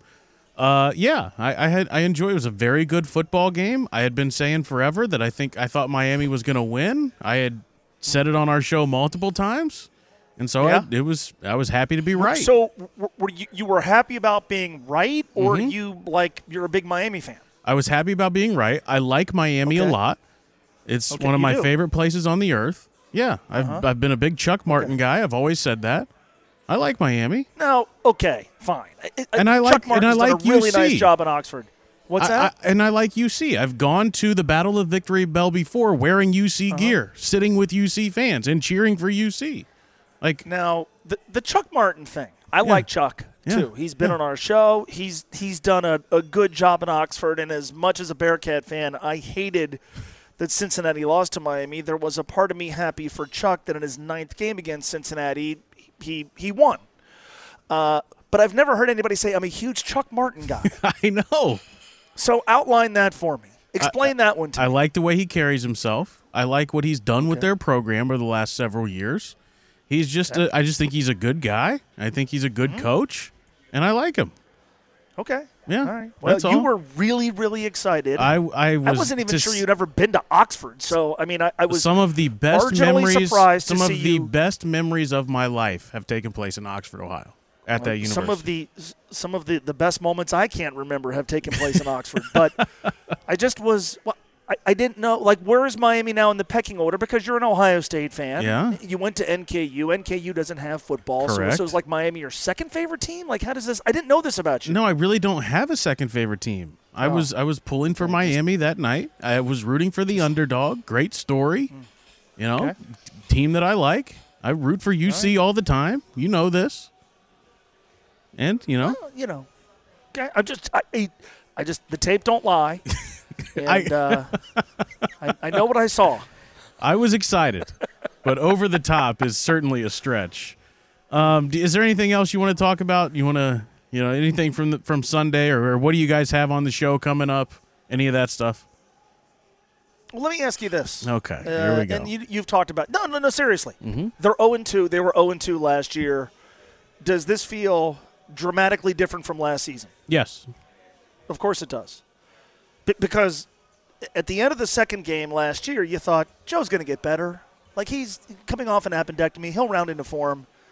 Uh, Joe Burrow limped off the field yesterday, Mhm. and I'm certainly not going to be asked to examine his calf, but I'm sort of led to believe that this is not going to be an isolated thing where it just it happened and it goes away. It took six weeks for him to come back to the practice field, and so how is this going to play out moving forward? I would love to default to track record and the fact that they started 0 2 last year. These things couldn't be more apples to oranges as far as I'm concerned because of the Burrow thing, and so we're we're going to talk about that extensively today. I, I think we have to also. Boy, I tell you what, uh, all I heard off all summer long was how good the Bengals' defensive line was. Mm-hmm. Did did we see the issues getting off the field on not exactly third and twelve either? Yeah.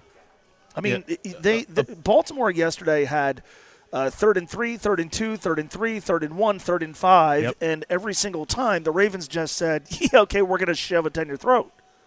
Wh- What happened to this defensive line that was so dominant uh, during training camp that was marginally beaten up by Nick Chubb last week, and I'm probably shouldn't even be using the word marginally, and then yesterday was abused by the Baltimore Ravens. Yeah, and I think that's the part that is kind of, you know, in the shadows of Burrow's calf is the fact that 72% of the time opponents are converting on third downs against the Bengals defense and they're giving up 4.9 yards per carry through the first two games.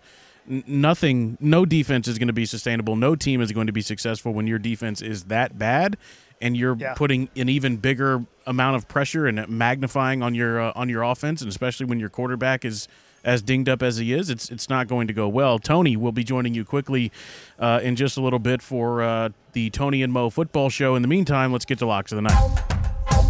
Hey, degenerates! It's time for Locks of the Night, presented by Cincy Shirts. Visit either store in Hyde Park or on Dixie Highway in Fort Mitchell, and always online at cincyshirts.com. Now, let's make you some money. A very Tony, or Austin, strong there's- there's one- weekend for uh, Well, there's one more thing we're, we're going to do on the show today that Sure. I wanted to point out. We, we are going to come up with what the ideal weather has to be for the Bengals to play well. Okay, all right. Because in Cleveland, I was told it rained, and then yesterday it was like 74 and sunny, right? and they didn't play well. Okay, interesting. What what does the weather have to be for the Bengals to play well? Apparently, really cold because they seem to be good in the playoffs. I- think Carolina can run the ball effectively enough to keep this game close at home against uh, Carolina. By the way, love two Monday night football games. Yes. Uh, give me the Panthers and the points. There's a bunch of props that I like. Unders are hitting all over the place. Week one, unders have hit all over the place in prime time. Unders have hit all over the place when the home team is an underdog. Kevin Stefanski, uh, unders with a 43, uh, total of 43 or lower, 69%. Deshaun Watson's the king of the under. I'm going under Steelers Browns. The posted total right now is 38 and a half points. I'll go over 82 and a half Nick Chubb rushing yards. I'll go over 42 and a half George Pickens receiving yards. As for the game itself, hard stay away from me. All right, there it is. Mo Egger with your locks of the night. Mo will be joined by Tony the next three hours. The Tony and Mo football show live from the Twin Peaks in Westchester. Mo, thank you so much. Were, were you a big? Uh, uh, sh- who was the? Uh, I used to go to University Shane of. Montgomery. Were you a big I used to live his? in Findlay. I used to go to University of Findlay Oiler football games. I liked them. Yeah. Okay. Mhm. Were, were you a fan of who was the the guy that uh, was there for a year and went to Pitt and then uh, Haywood? Would- Were you a fan of him? I don't know who you're talking At Miami. about. I don't know. You big Charlie Coles guy? Oh yeah, yeah. Actually, I was too. Yeah. Big Wally Szczerbiak guy? You big mad. I love Wally Szczerbiak. Big Ben Roethlisberger? What about my guy Bogans Ooh, from the Chicago Bulls? that's right. Yeah. See you later, Mo. See ya. That's Mo Egger, big mad, just like many of you were over the weekend. I'll enjoy a victory lap. Let's get back to football. What do you say? Thank you for listening. Thank you to Tony. Thank you to myself for producing. Thank you to Mo for joining us. Thank you to Taryn for being in here. And uh, we'll do it all again tomorrow on Cincy 360 on the home of the Bengals, Cincinnati's ESPN 1530. ESPN 15. With Lucky Land slots, you can get lucky just about anywhere. Dearly beloved, we are gathered here today to. Has anyone seen the bride and groom? Sorry, sorry, we're here. We were getting lucky in the limo and we lost track of time. No, Lucky Land Casino, with cash prizes that add up quicker than a guest registry. In that case, I pronounce you lucky. Play for free at LuckyLandSlots.com. Daily bonuses are waiting. No purchase necessary. Void where prohibited by law. 18 plus. Terms and conditions apply. See website for details.